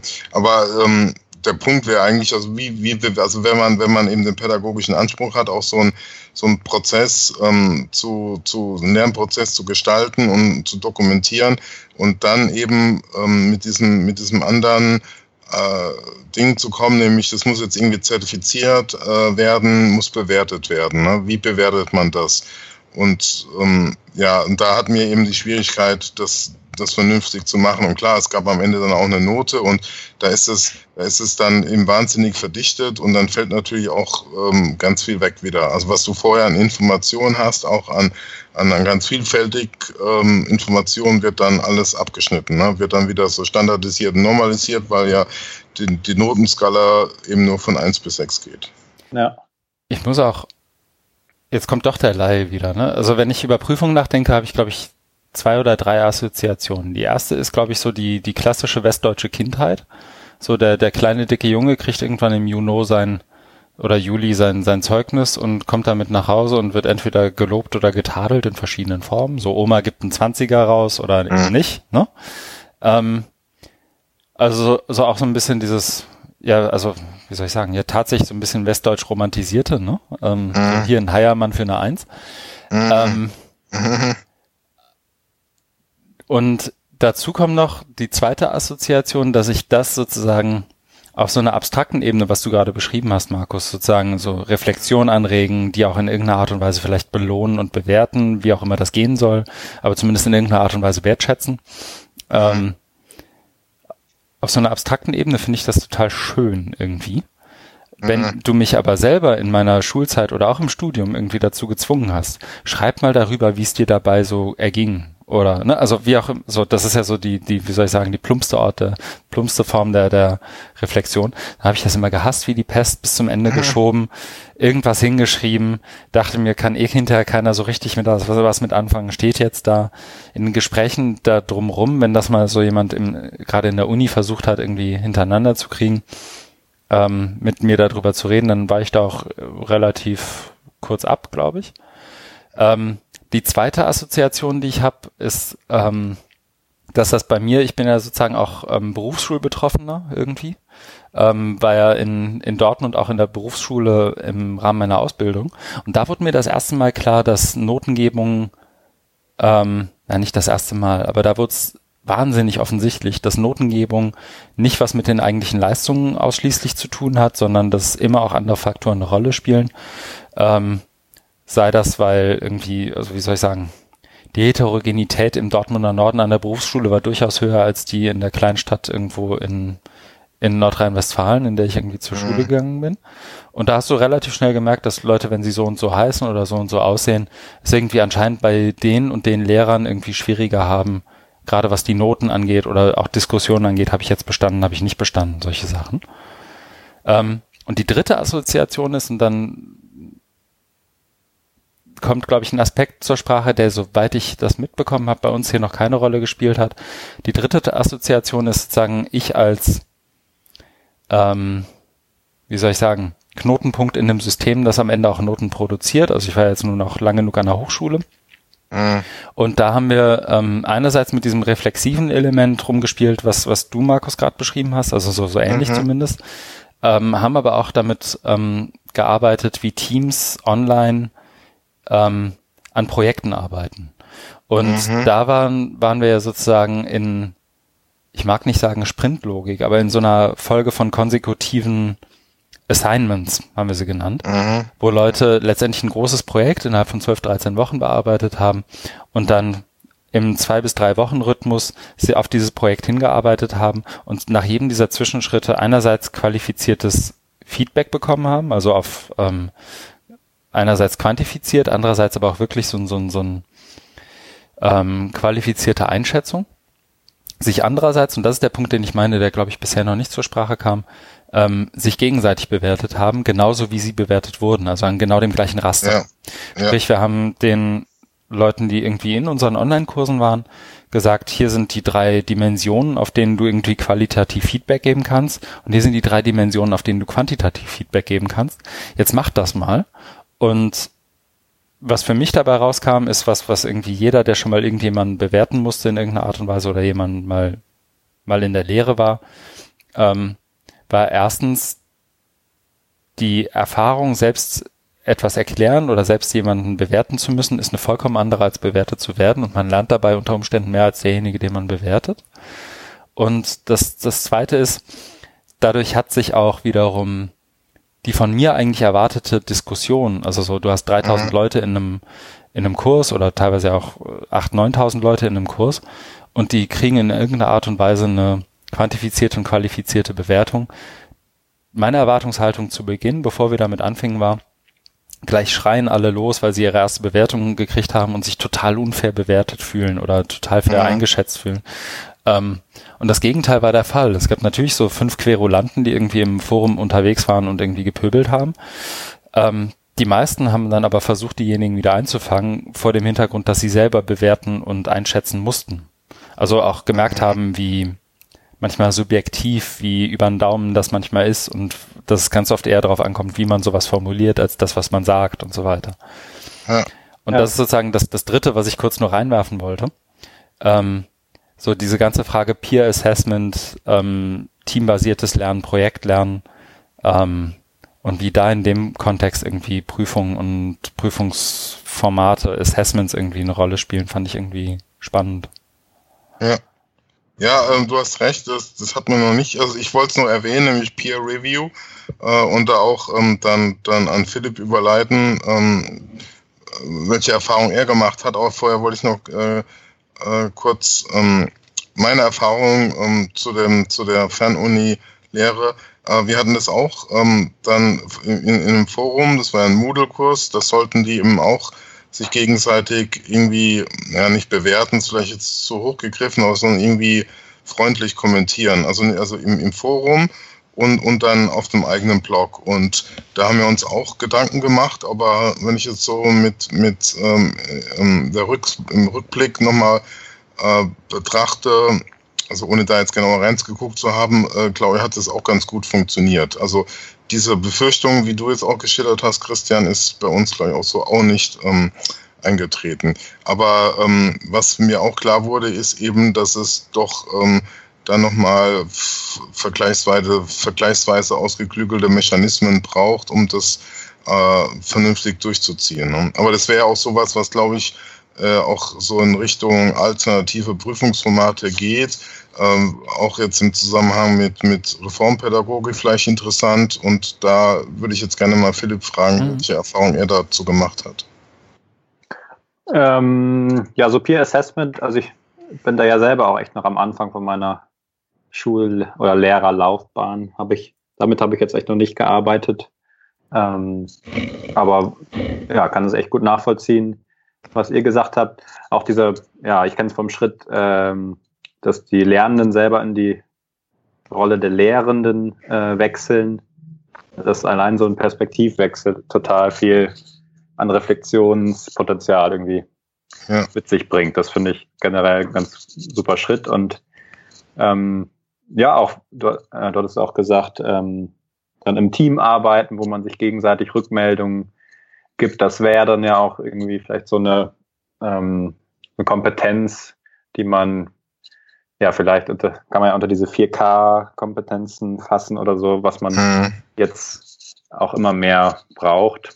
Ähm, also ja, das finde ich auf jeden Fall, klingt sehr, sehr gut. Mhm. Ja.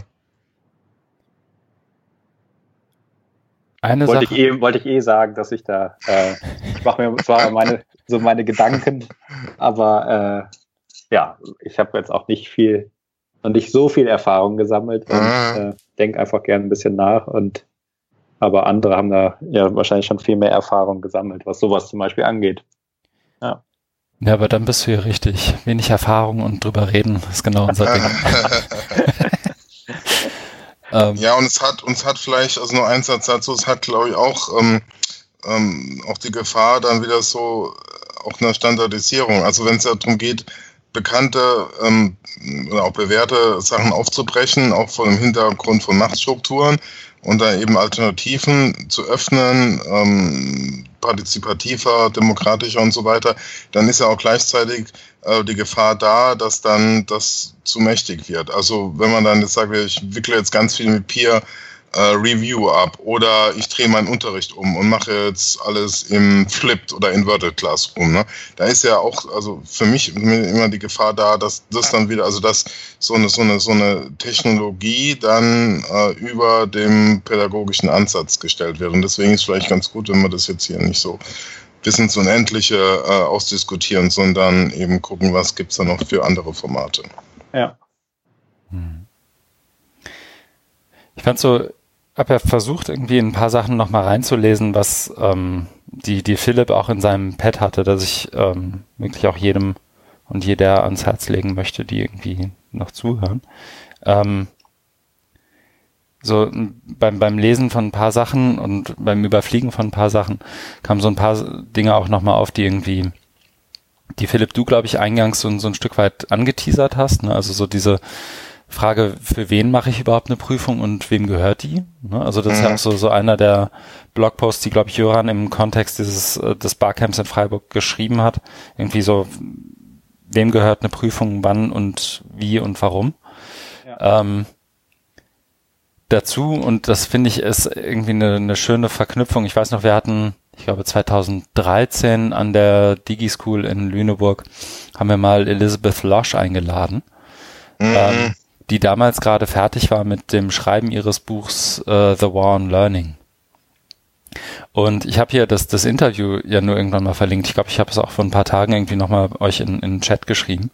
Ja. Ähm, mhm. Weil und das ist sozusagen auch wiederum sozusagen ne, die anekdotische Evidenz. Ich war in relativ vielen und gerade in der Uni merkwürdigerweise war ich in sehr sehr vielen Prüfungsformaten, in denen irgendwie angenommen würde, wurde, dass äh, die meine Kommilitonen und ich irgendwie ziemliche Dumpfbacken sind. Also so ähm, wo wo letztendlich äh, ganz ganz häufig davon ausgegangen wurde, ähm, dass entweder in einer gewissen Naivität, dass es vollkommen okay ist, irgendwie diese Multiple-Choice-Geschichte jetzt genauso zu machen und sie auch über Jahrgänge letztendlich überhaupt nicht abzuändern. Also wir hatten dann immer die Klausur aus dem Jahrgang davor und die aus dem Jahrgang davor und waren immer total begeistert, wenn sich die Klausur in dem jeweiligen Jahr, in dem wir uns befanden, irgendwie überhaupt nicht von dem unterschied, nicht mal so auf dem dem, dem Antwortsheet und dann gingen irgendwie alle mit einer 1-3 nach Hause oder einer 1-0 mhm. und der Prof war total begeistert, wie gut seine Lehrveranstaltung war. Mhm ähm, gleichzeitig hatte ich aber auch einmal die Erfahrung in so, so einem Ding, dass irgendwie der Antwortbogen eine andere Zeilenstruktur hatte als die eigentliche Klausur, so dass du, dass die eigentliche Aufgabe bei der Klausur darin bestand, nicht in der Zeile zu verrutschen, auf der du ankreuzt, ähm, das heißt, bist du einmal verrutscht und hast sozusagen deine folgenden Antworten immer an der Zeile darüber orientiert, in welcher bist du jetzt bei Nummer 47 oder 48, dann war das sozusagen der entscheidende Moment zwischen der 1-0 und der 5-0.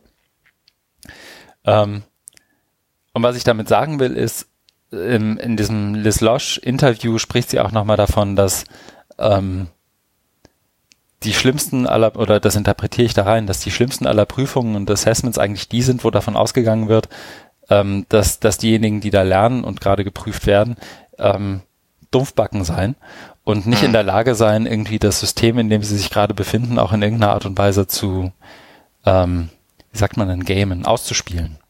Ja. Ne? Also sich da irgendwie was so zu überlegen. Und das führt sozusagen, finde ich, auch wiederum schön in so eine Fragestellung, warum prüfen wir denn eigentlich und was wollen wir abprüfen? Ne? Also ich finde es ja irgendwie charmant, wenn Leute bis zu einem gewissen Grad auch Cheating und Abkürzungen beherrschen, weil das ja irgendwie eine Qualität ist, die dir im Leben immer wieder hilfreich sein wird. Ne? Also sagte sie dann auch so lapidar in so einem Raum voller, voll mit 30 ähm, Lehrenden bei uns in Lüneburg und da sagte sie, ich bin immer total begeistert, weil meine Studis einen Weg finden, sich durch eine andere Prüfung irgendwie vorbeizumogeln oder die irgendwie mhm. zu, zu hacken und damit sozusagen eigentlich demonstrieren, dass sie was viel Elementareres gelernt haben, als das, worum es in meinem Fach geht.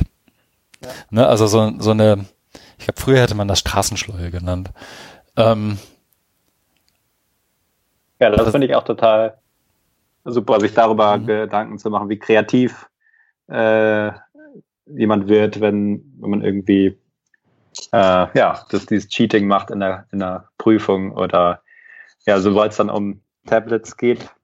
Ähm, ja, ist natürlich die Frage, wenn die in so einem Prüfungsmodus sind, dann werden wahrscheinlich auch viele Schüler es schaffen, das irgendwie zu hacken, äh, um da rauszukommen und dadurch ihre Kreativität so ein bisschen zeigen.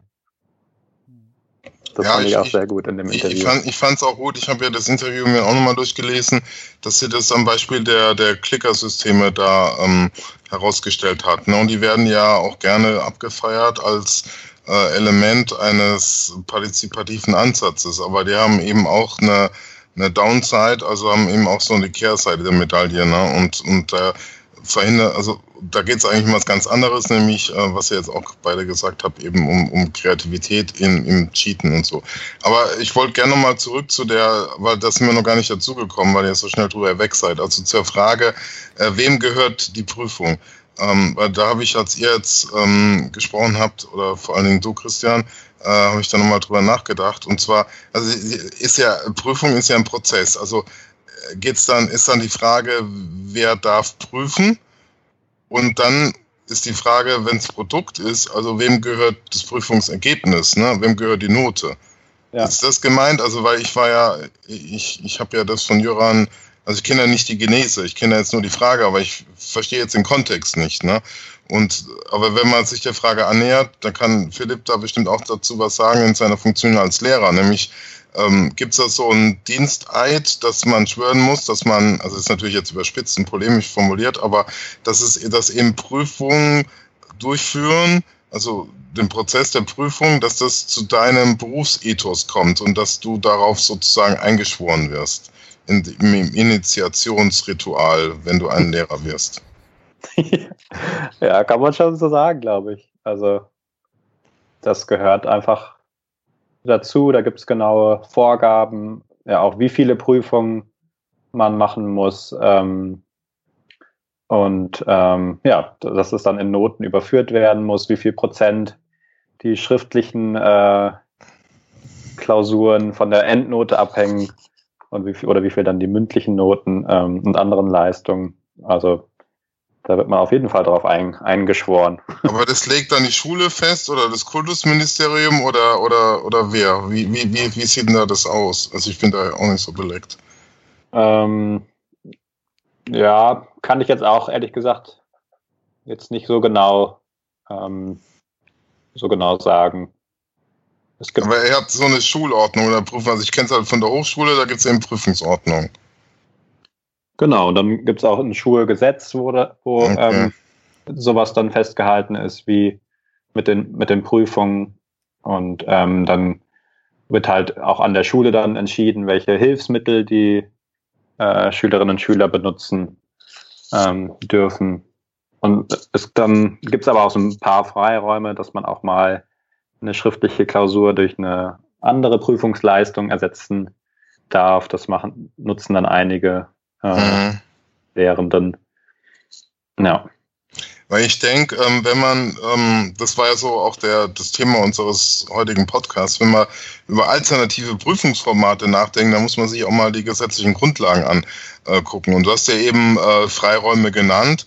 Ähm, die kann man natürlich bespielen und ausnutzen. Das andere wäre dann eben, da sich nochmal ähm, zu, zu informieren, kundig zu machen, wie, wie sind denn da die Regularien? Also wer legt denn fest, wer hat da die Macht, ne? ähm, ja. um, um, um äh, eine Prüfung zu definieren, ähm, die Durchführung und das ganze Prozedere. Und ähm, weil wir ja ähm, in einem demokratischen Rechtsstaat leben, äh, wie sind da die Interventionsmöglichkeiten? Ne? Also auch im Hinblick jetzt auf, auf Öffnung, ne? auf, auf offene Pädagogik. Äh, was, was kann man da machen? Das wäre mal spannend zu, zu gucken. Ja, ist eine super Idee, da mal weiter zu forschen, ja. Hm. Also ich kenne nur das Blankenese-Beispiel, wo dann äh, einfach geklagt wird und der Anwalt schon mit zum Elternabend kommt.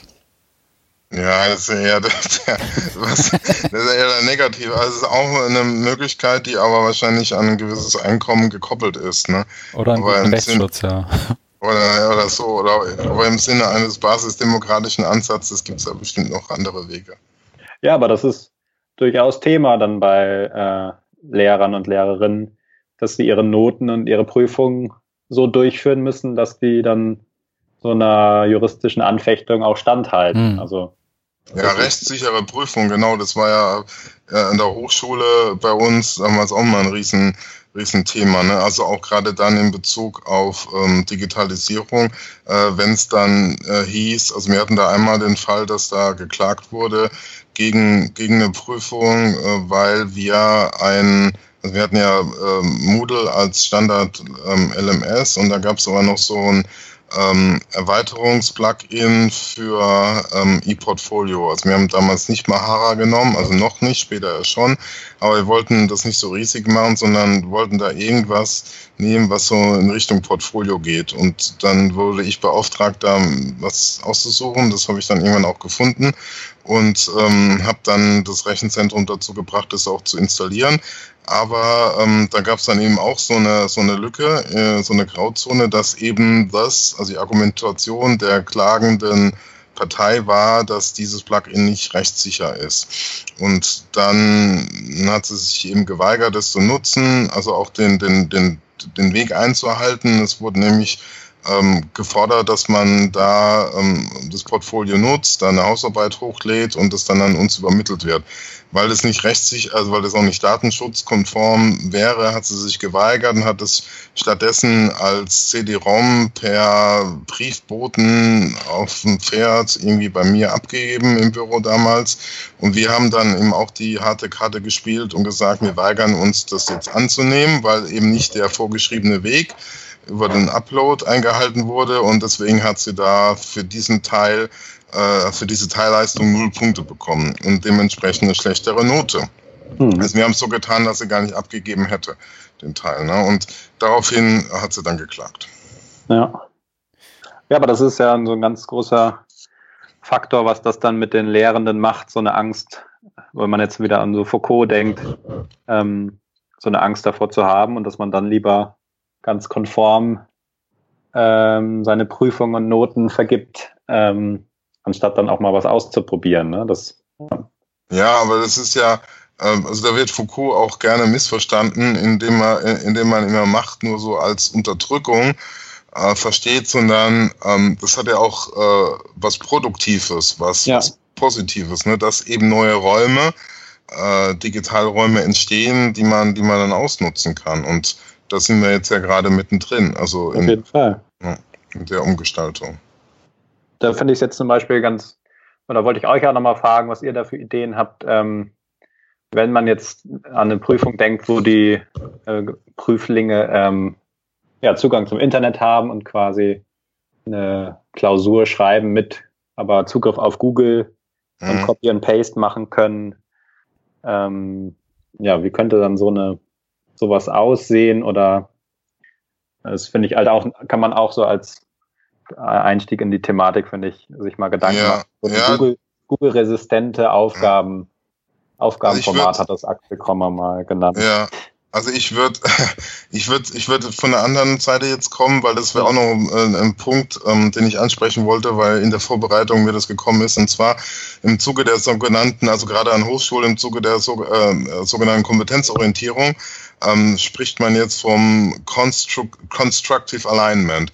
Das heißt eben, also das Wichtige, also das Entscheidende an Kompetenzorientierung ist eben, dass du die Prüfung, ne, das sind wir wieder beim Thema Prüfung als zentrales äh, Element ähm, von, von Lehren und Lernen und auch dann vom Kompetenzerwerb, dass du natürlich dann die Prüfung auch ähm, kompetenzorientiert gestalten musst und dann eben ähm, das Pferd von hinten aufzäumst. Ne? Also nicht so Standard ähm, Wissensabfrage, sondern eben ähm, in Anführungszeichen intelligente Prüfungen, schlaue Prüfungen macht, nämlich die dann eben genau diesen Kompetenzerwerb, was auch immer das ist, das ist ja auch ein schwammiger oder ja inflationär benutzter Begriff, aber ähm, dass das in gewisser Weise dann äh, sich daran orientiert, also an, an, an den Learning Outcomes, an, an dem Kompetenzerwerb. Ne? Und da gibt's eben da so ein Modell, ich weiß nicht, ob man Theorie sagen kann, eben dieses Constructive Alignment, was auch bei meiner jetzigen äh, Tätigkeitsstätte äh, auch ähm, angewandt wird, da in der ähm, Entwicklung von Online-Studiengängen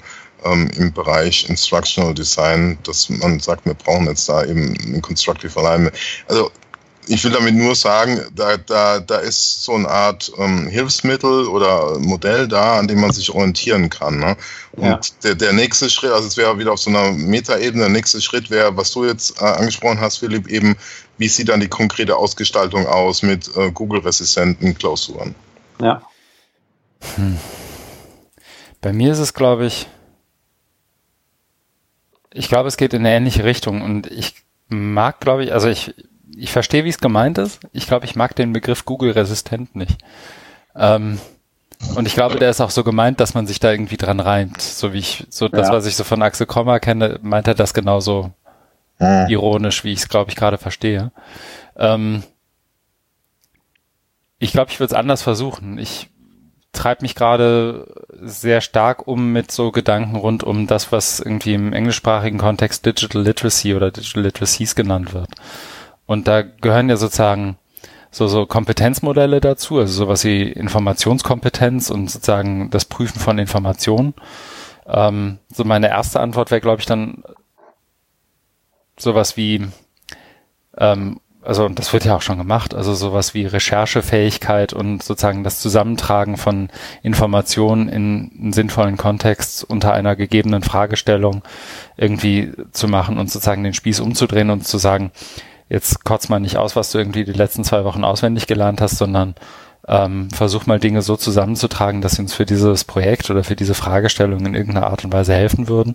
Und dann schauen wir uns einerseits an, wie du das gemacht hast, ob du zu dem richtigen Ergebnis gekommen bist und, und wie du das sozusagen auch für andere dokumentierst und vielleicht auch mit anderen zusammentun könntest im nächsten Schritt. Ähm, in Bezug auf Digital Literacy finde ich spannend, ähm, weil, und da dem haben wir uns immer so im Kontext, glaube ich, hier in der Unterhaltung angenähert, aber da, ich glaube, da sind wir noch nicht so richtig gewesen, nämlich, was ist denn, und das wäre eigentlich so ein bisschen Markus Ding, zu fragen, was, was meinen wir denn eigentlich, wenn wir Bildung sagen und was meinen wir eigentlich, wenn wir Prüfung von irgendeiner Art von Bildungsformat sagen. Und damit mhm. meinen wir nach meinem Verständnis auch immer ein Stück weit, und da komme ich wieder zurück zu Digital Literacies, ähm, damit meinen wir letztendlich die und jetzt bloß keine Begriffe auf die Goldwaage legen, aber letztendlich die, die Fähigkeit und das ähm, eine Art von, von oft auch inzwischen, glaube ich, schon zu oft beschworener Mündigkeit von, von einzelnen Menschen, sich in irgendeiner Art und Weise aktiv und reflektiert und in, in der Gesellschaft in irgendeiner Art von Rollenbeschreibung zu beteiligen sei das mhm. äh, in einem politischen Diskurs, sei das ähm, meinetwegen auch auf dem Arbeitsmarkt. Ich mag Employability irgendwie auch nicht als Ziel von Bildung, aber es ist definitiv ein Teil davon. Aber irgendwie auch ähm, in der Einordnung, was ist wahr und falsch, vor dem Hintergrund meiner persönlichen, meines persönlichen Kontexts, zu verstehen, wie sowas ausgehandelt wird, zu verstehen, wie sowas auch digital ausgehandelt wird. Und das ist aus meiner Sicht nur in in so, so Spotlights, wenn du so ein großes Bild vorstellst, ist das immer nur in Spotlights irgendwie abzuprüfen, so wie ich das verstehe. Mhm. Zumindest fällt mir nichts Besseres ein gerade als Bild.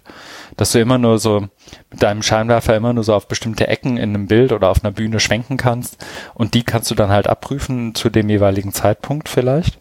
Ja. Oder auch über einen gewissen Zeitraum. Ne? Also jemand, was, was du, Markus, auch, oder was ihr beide ja auch schon angesprochen habt, so Portfolios und solche Sachen. Ähm, und das ist mir, glaube ich, ähm, oder andersrum, das sind, glaube ich, Prüfungen, die per se nicht Google-resistent sein müssen. Oder andersrum, bei denen Google-Resistenz, glaube ich, eine andere Rolle spielt, nämlich zum Beispiel zu verstehen, wie Google überhaupt auswirft, was man da eintippt. Also was, wie kommt Google zu Suchergebnissen, wie, ähm, wie sind Dynamiken in sozialen Netzwerken, wie, wie, woher weiß ich, wann mir wann wo was angezeigt wird, wenn ich wonach suche oder wenn ich nicht danach suche. Ähm, ja. Also all diese Dimensionen kommen da, glaube ich, noch dazu. Und die sozusagen in, und wir reden ja jetzt eigentlich ausschließlich gerade über das, was wir so sonst als formale Bildung beschreiben, ähm, mhm. die dann sozusagen in formalen Bildungsformaten in irgendeiner Art und Weise abzuprüfen, geht, glaube ich, immer nur so, so bruchstückhaft und irgendwann fügt sich so ein Mosaik vielleicht zusammen. Mhm. Ja, und deswegen ja. finde ich den ähm, Begriff äh, Learning äh, Digital Literacy ähm, auch, auch äh, besser als, oder ja, kann man, finde ich, mehr mit anfangen als, äh, als Kompetenz, weil, also gerade jetzt im Hinblick auf diese Google- äh, resistenten Prüfungen und auf das Google. Ne? Und wir hatten, das kam mir jetzt gerade eben, wir hatten ja vor einigen Monaten äh, im Podcast ähm, dieses, diesen Blogpost, ich glaube von Rolling Mo mit, mit dem Octopus, Octopus Tree. Mhm. Also wo es eben darum ging, dass, dass ähm, da reinweise die Schülerinnen und Schüler durchgefallen sind, weil sie nicht, also weil, weil sie so einem Fake da aufgefallen sind und nicht verstanden haben, dass es eben ähm, gewisse Mechanismen gibt, ähm, die dann im, im Untergrund des Internets, im, im Maschinenkeller äh, dafür sorgen, dass so, so Dinge da entstehen oder das ganze Thema eben Fake News oder äh, Pizzagate, da habe ich mich auch mal für einen Vortrag mit, mit beschäftigt. Ne? Also wo dann eben durch, durch, äh, durch Bots und, und, und ähm, gewisse ähm, oder mazedonische Jugendliche ähm, gewisse Meldungen äh, hochgerankt werden und ja, wie das Ganze funktioniert. Und ich denke, da müssen wir auch hin. Und das hat, also da, da ist es einfach charmanter, eben Digital Literacy als, als dieses deutsche, als dieser deutsche Kompetenzbegriff, weil der ist da auch wieder so ein Kind der Industrialisierung, finde ich, weil das ist immer so standardisiert und so. Und jetzt hängen wir, also früher mal von Qualifikation gesprochen, jetzt hängen wir eben hinter jede Tätigkeit nochmal Bindestrich Kompetenz dran und ähm, sonst, sonst sind wir im 21. Jahrhundert. Ne? Aber man ver vernachlässigt da eben auch diese Dynamik und das, was Christian angesprochen hat mit diesem Spotlight und dieser und dieser Isolierung. Ne? Das, das, das ist ja, wenn du jetzt wieder auf, auf Bildung kommst, ist es ja dann eben gerade auch dieses Dynamische, dieses Zusammenspiel von verschiedenen, zum Teil eben auch gar nicht messbaren äh, Persönlichkeitseigenschaften, ähm, Teile deiner Persönlichkeit, die da miteinander interagieren und das dann ausmachen, was man Bildung nennt. Ne? Und Kompetenz ist ja nur so der verzweifelte Versuch, da jetzt irgendwie das messbar und standardisierbar und quantifizierbar und ökonomisierbar zu machen.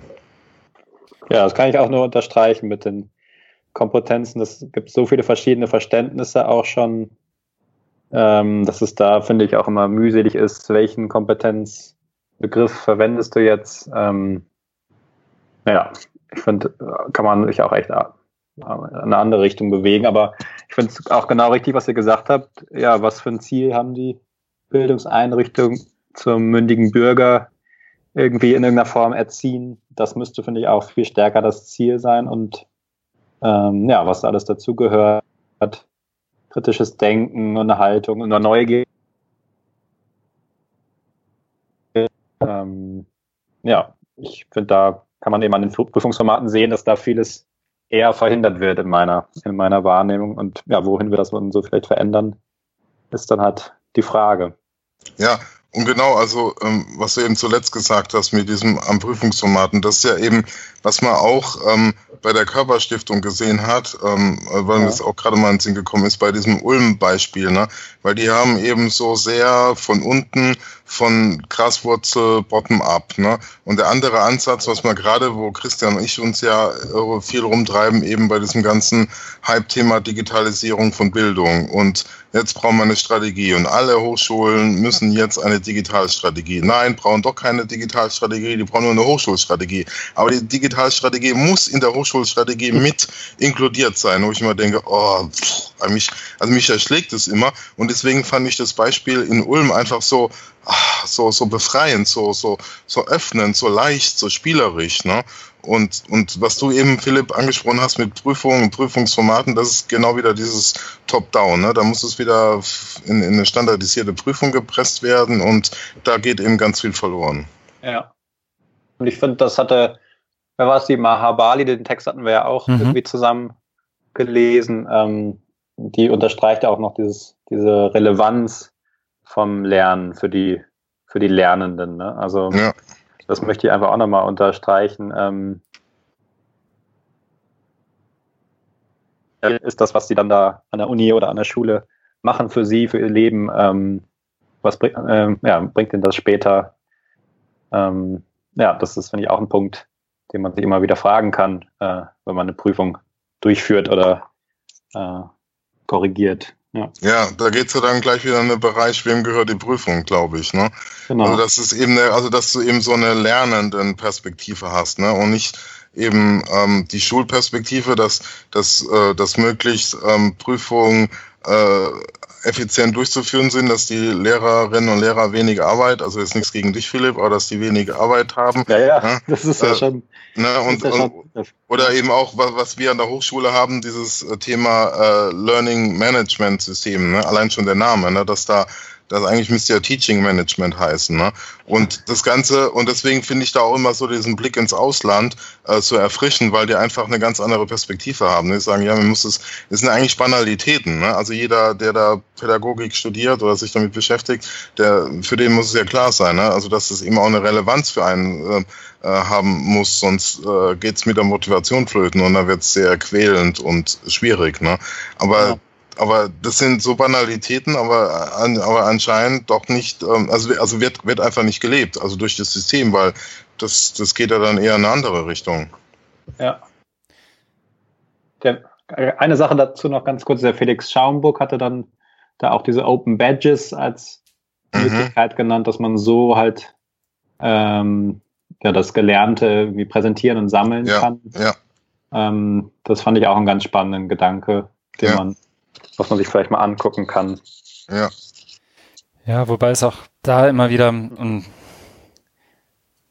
das, das ist halt das, das Interessante daran. Ne? Egal worüber du sprichst, in, so, ob es jetzt über Digitalisierung ist oder Prüfung, ähm, es gibt halt nie die eine Lösung, die irgendwie allen gleich zusagt. Ne? Ich bin zum Beispiel bei den bei den Badges habe ich immer so das, auch da liegt mir noch was quer und das irgendwie auch schon seit Jahren inzwischen. Ähm, dass ich nicht so richtig formulieren kann, weil ganz häufig damit so eine Mikroquantifizierung von einzelnen kleinen Lernschritten vorgenommen wird, mhm. ja. die dann wiederum, glaube ich, zum Gegenteil führt, was wir sozusagen jetzt, also mhm. jetzt so mein Vorgangsstatement, so Kontext Digital Literacy, äh, irgendwie in der Lage ist auszudrücken oder irgendwie, wie soll ich sagen, zu reprä repräsentieren, genau abzubilden. Also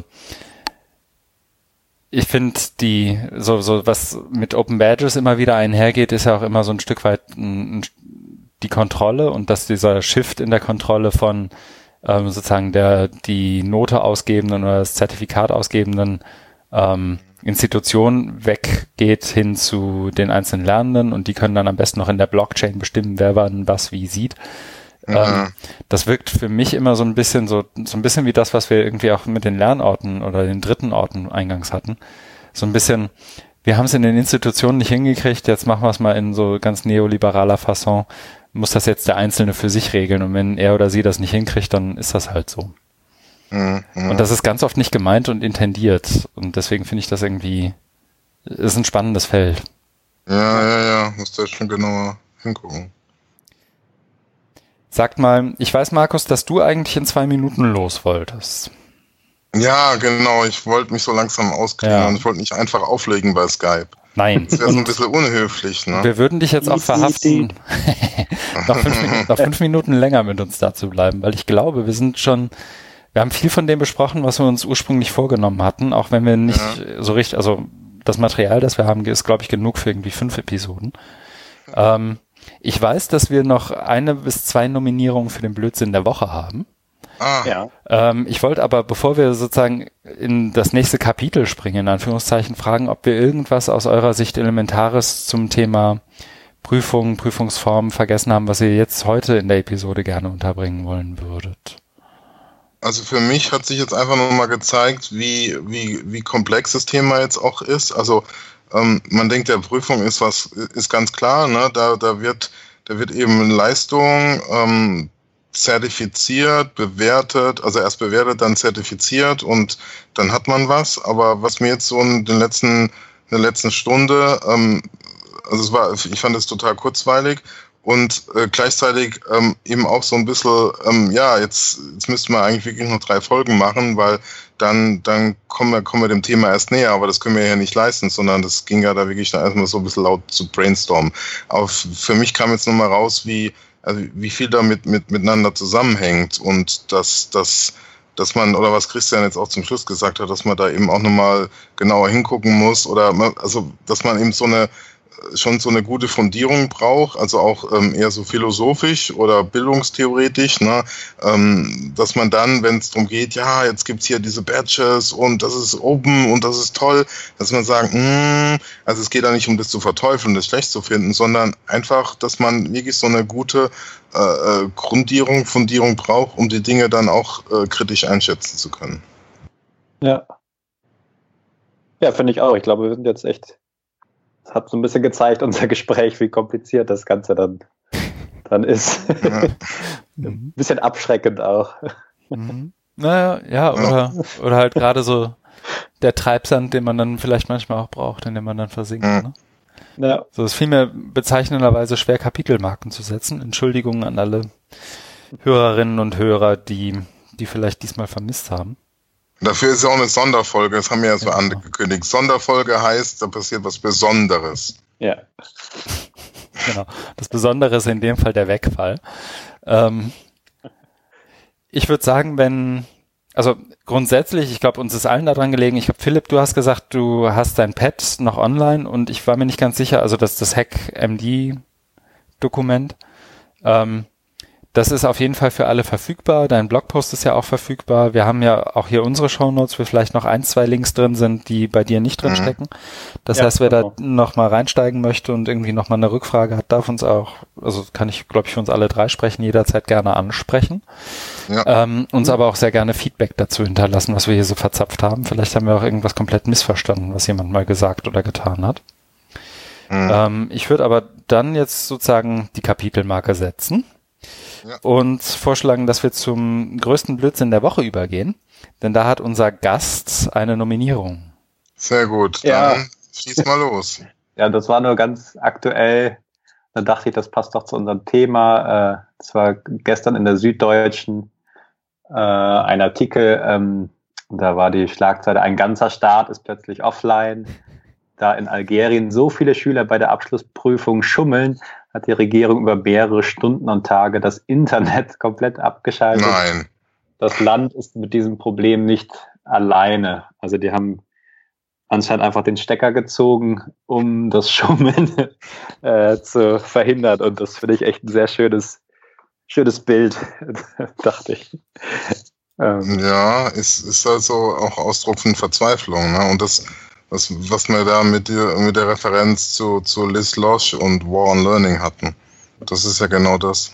ja. Aber für ein ganzes Land, das hatte ich auch noch nie, noch nie vorher gehört. Ja. Das ist schon krass. Aha. Ja, aber da ist meine Prüfung jetzt Google sicher gemacht worden. Ne? Ja. Ja, schön. Ich habe ähm, auch eine Nominierung. Und die richtet sich, glaube ich, eher an, ich habe mir den Inhalt ehrlich gesagt gar nicht angeguckt, weil der mich nicht interessiert hat. Aber ich habe mir die Headline angeguckt und digital illiterat, wie ich nun mal bin, nehme ich die jetzt zum Anlass, Blödsinn der Woche zu vergeben.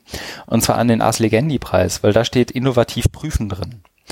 Ähm, mm. Und ich habe das ja schon wie soll ich sagen, ich habe dann noch mal kurz angelesen und das sozusagen als Disclaimer. Ich glaube, die meinen viel von dem, was wir hier besprochen haben, versuchen mhm. die in die Realität umzusetzen und als Preis, deswegen fühle ich mich ein bisschen unfair, dass ich die nominiere. Mhm.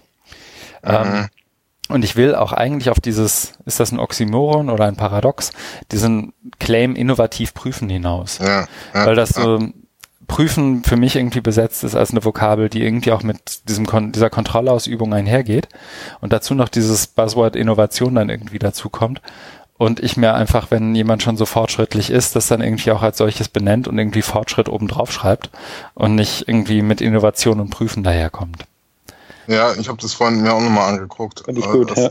In der Vorbereitung und das ist mir auch ähm, so, so aufgefallen. Also dann, dann habe ich dich richtig verstanden. Ja. Das heißt, ich setze schon wieder eine Marke und wir machen, dass Markus schnell hier rauskommt, denn wir müssen nur noch besprechen, was wir tun werden. Markus, möchtest du anfangen? Ja, ja was mache ich dann? Ähm, ah, hier genau. Ich habe morgen Abend einen Online-Vortrag an der Fernuniversität in Hagen, weil ich ja da noch mit denen verbandelt bin im Rahmen meiner Privatgelehrtenheit und da muss ich ja Lehre machen und Deswegen werde ich da was zum Thema immersives Lernen zum Besten geben. Mhm. Und dann, nächste Woche ist es, glaube ich, schon, da stehen Reviews an, weil ich jetzt ähm, Patenonkel bin für ein Sammelband Corporate MOOCs und da ähm, Be Beiträge begutachte. Oha. Patenonkel. Ja, ja genau. Bin dazu gekommen, wie die, ja. Das ist doch schön. Ja. Ähm, bei mir ist es, ich bin morgen, also wir zeichnen das jetzt am Dienstag auf, am Mittwochnachmittag ist das Deutschlandspiel. Und mhm. ich bin gefragt worden oder eingeladen worden zum in Hamburg stattfindenden Immer wenn Deutschland spielt. Das ist so ein, äh, eine Veranstaltung, die ich auch gleich nochmal verlinke, wo es letztendlich darum geht, äh, immer wenn Deutschland spielt, sich draußen zu treffen und sich gegenseitig irgendwie Nützliches, Witziges innerhalb von fünf Minuten gegenseitig zu präsentieren. Und wenn ich es, cool. wenn ich es in der Zeit schaffe, ja, initiiert von, von Jöran und seinen Konsorten, ähm, wenn ich es tatsächlich hinschaffe, es steht noch ein bisschen auf der Kippe, ähm, dann werde ich aufgrund meiner ersten Karriere dazu wohl befähigt sein, fünf Tipps und Tricks zum Autokauf zum Besten zu geben. Ähm, als ähm, auch da passt eigentlich ganz gut zum Thema. Ich bin ja ähm, vom ZDK und VDA geprüfter Automobilverkäufer. Wow. Ja. Echt? Ja. Wenn du mal ein Auto brauchst, sagst du Bescheid. Ja. Ähm, aber sonst gebe ich alle fünf Tipps und Tricks, die man wissen muss, wenn man ein Auto kauft, auch morgen. Hoffentlich zum Besten. Sehr gut. Ähm, und als Kontrastprogramm zum Autoverkauf bin ich nächste Woche auf der Dialogkonferenz Datenschutz für Kinder. Die findet am Dienstag statt in Berlin und ich bin ohnehin nächste Woche, habe ich eben beim Blick in den Kalender gesehen, fast konstant in Berlin, was irgendwie erschreckend ist, weil ich noch keine Unterkunft habe. Das muss ich gleich mal irgendwie klären. Ähm, ja, aber da sind ganz viele Sachen, die irgendwie mal mit Wikimedia zu tun haben, mal mit dem, was ich privat so tue. Ähm, und ja, freue mich drauf. Philipp? Ja. Was tust du so die nächsten Tage und Wochen? Ähm, ja, ich schreibe nur noch meine Doktorarbeit fertig jetzt im Sommer. Oh. Mal eben. Nein, das ist wirklich mein Ziel, diesen Sommer fertig zu werden, weil wenn ich dann nach den Sommerferien mit einer Schule anfange, dann muss das Ding davor stehen. Ja, ja genau. Aber wenn man ein Kind kriegt oder einen neuen Beruf, das habe ich beim Kollegen mal, der hat, der hat, ähm, der hat es so getimt, dass bevor er zum irgendwie dritten oder vierten Mal Vater geworden ist, dann seine Doktorarbeit abgegeben hat und es hat das hat, das hat ähm, hingehauen. Das war dann, der hat immer den Bauch seiner Frau angeguckt und dann ähm, ja, immer Panik. Oder er hat mir mal erzählt, das war auch so eine lustige Anekdote, dass er seine schon da, bestehenden Kinder und die Frau, er hat irgendwie belauscht und die haben gemeint, ja, wann kommt denn das Brüderchen? Ah, irgendwie in drei Wochen und so. Und da hat er irgendwie so Panik gekriegt, weil er wusste, wenn das Kind erstmal da ist, dann ist Schluss mit lustig. Ne? Und er hat es dann aber tatsächlich geschafft, hat sich dann äh, dahingesetzt und das Ding fertig geschrieben. Also das, kommt Sinne, bei mir auch noch, das kommt bei mir auch dazu. Okay, also in dem Sinne, Philipp, äh, wir drücken dir fest die Daumen. Danke. Okay, werdender Vater bist du auch noch. Oha. Ja. Ähm, dann bleibt mir nur zu sagen, äh, zunächst mal vielen, vielen Dank, Philipp, dass du dir ja. erstens die Mühe gemacht hast, das hier alles zusammenzutragen.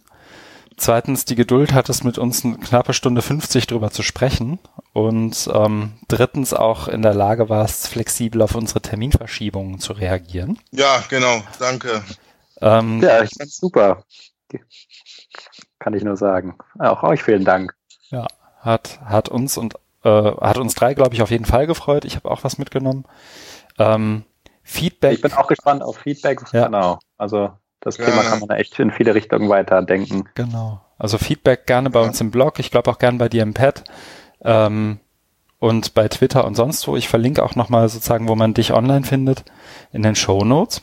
Und ansonsten bleibt mir und uns, glaube ich, nur allen Hörerinnen und Hörern vielen Dank fürs Zuhören zu wünschen und nochmals die Bitte um Feedback zu verstärken. Und ja, auf bald. Bis dahin. Bis zum nächsten Mal. Tschüss.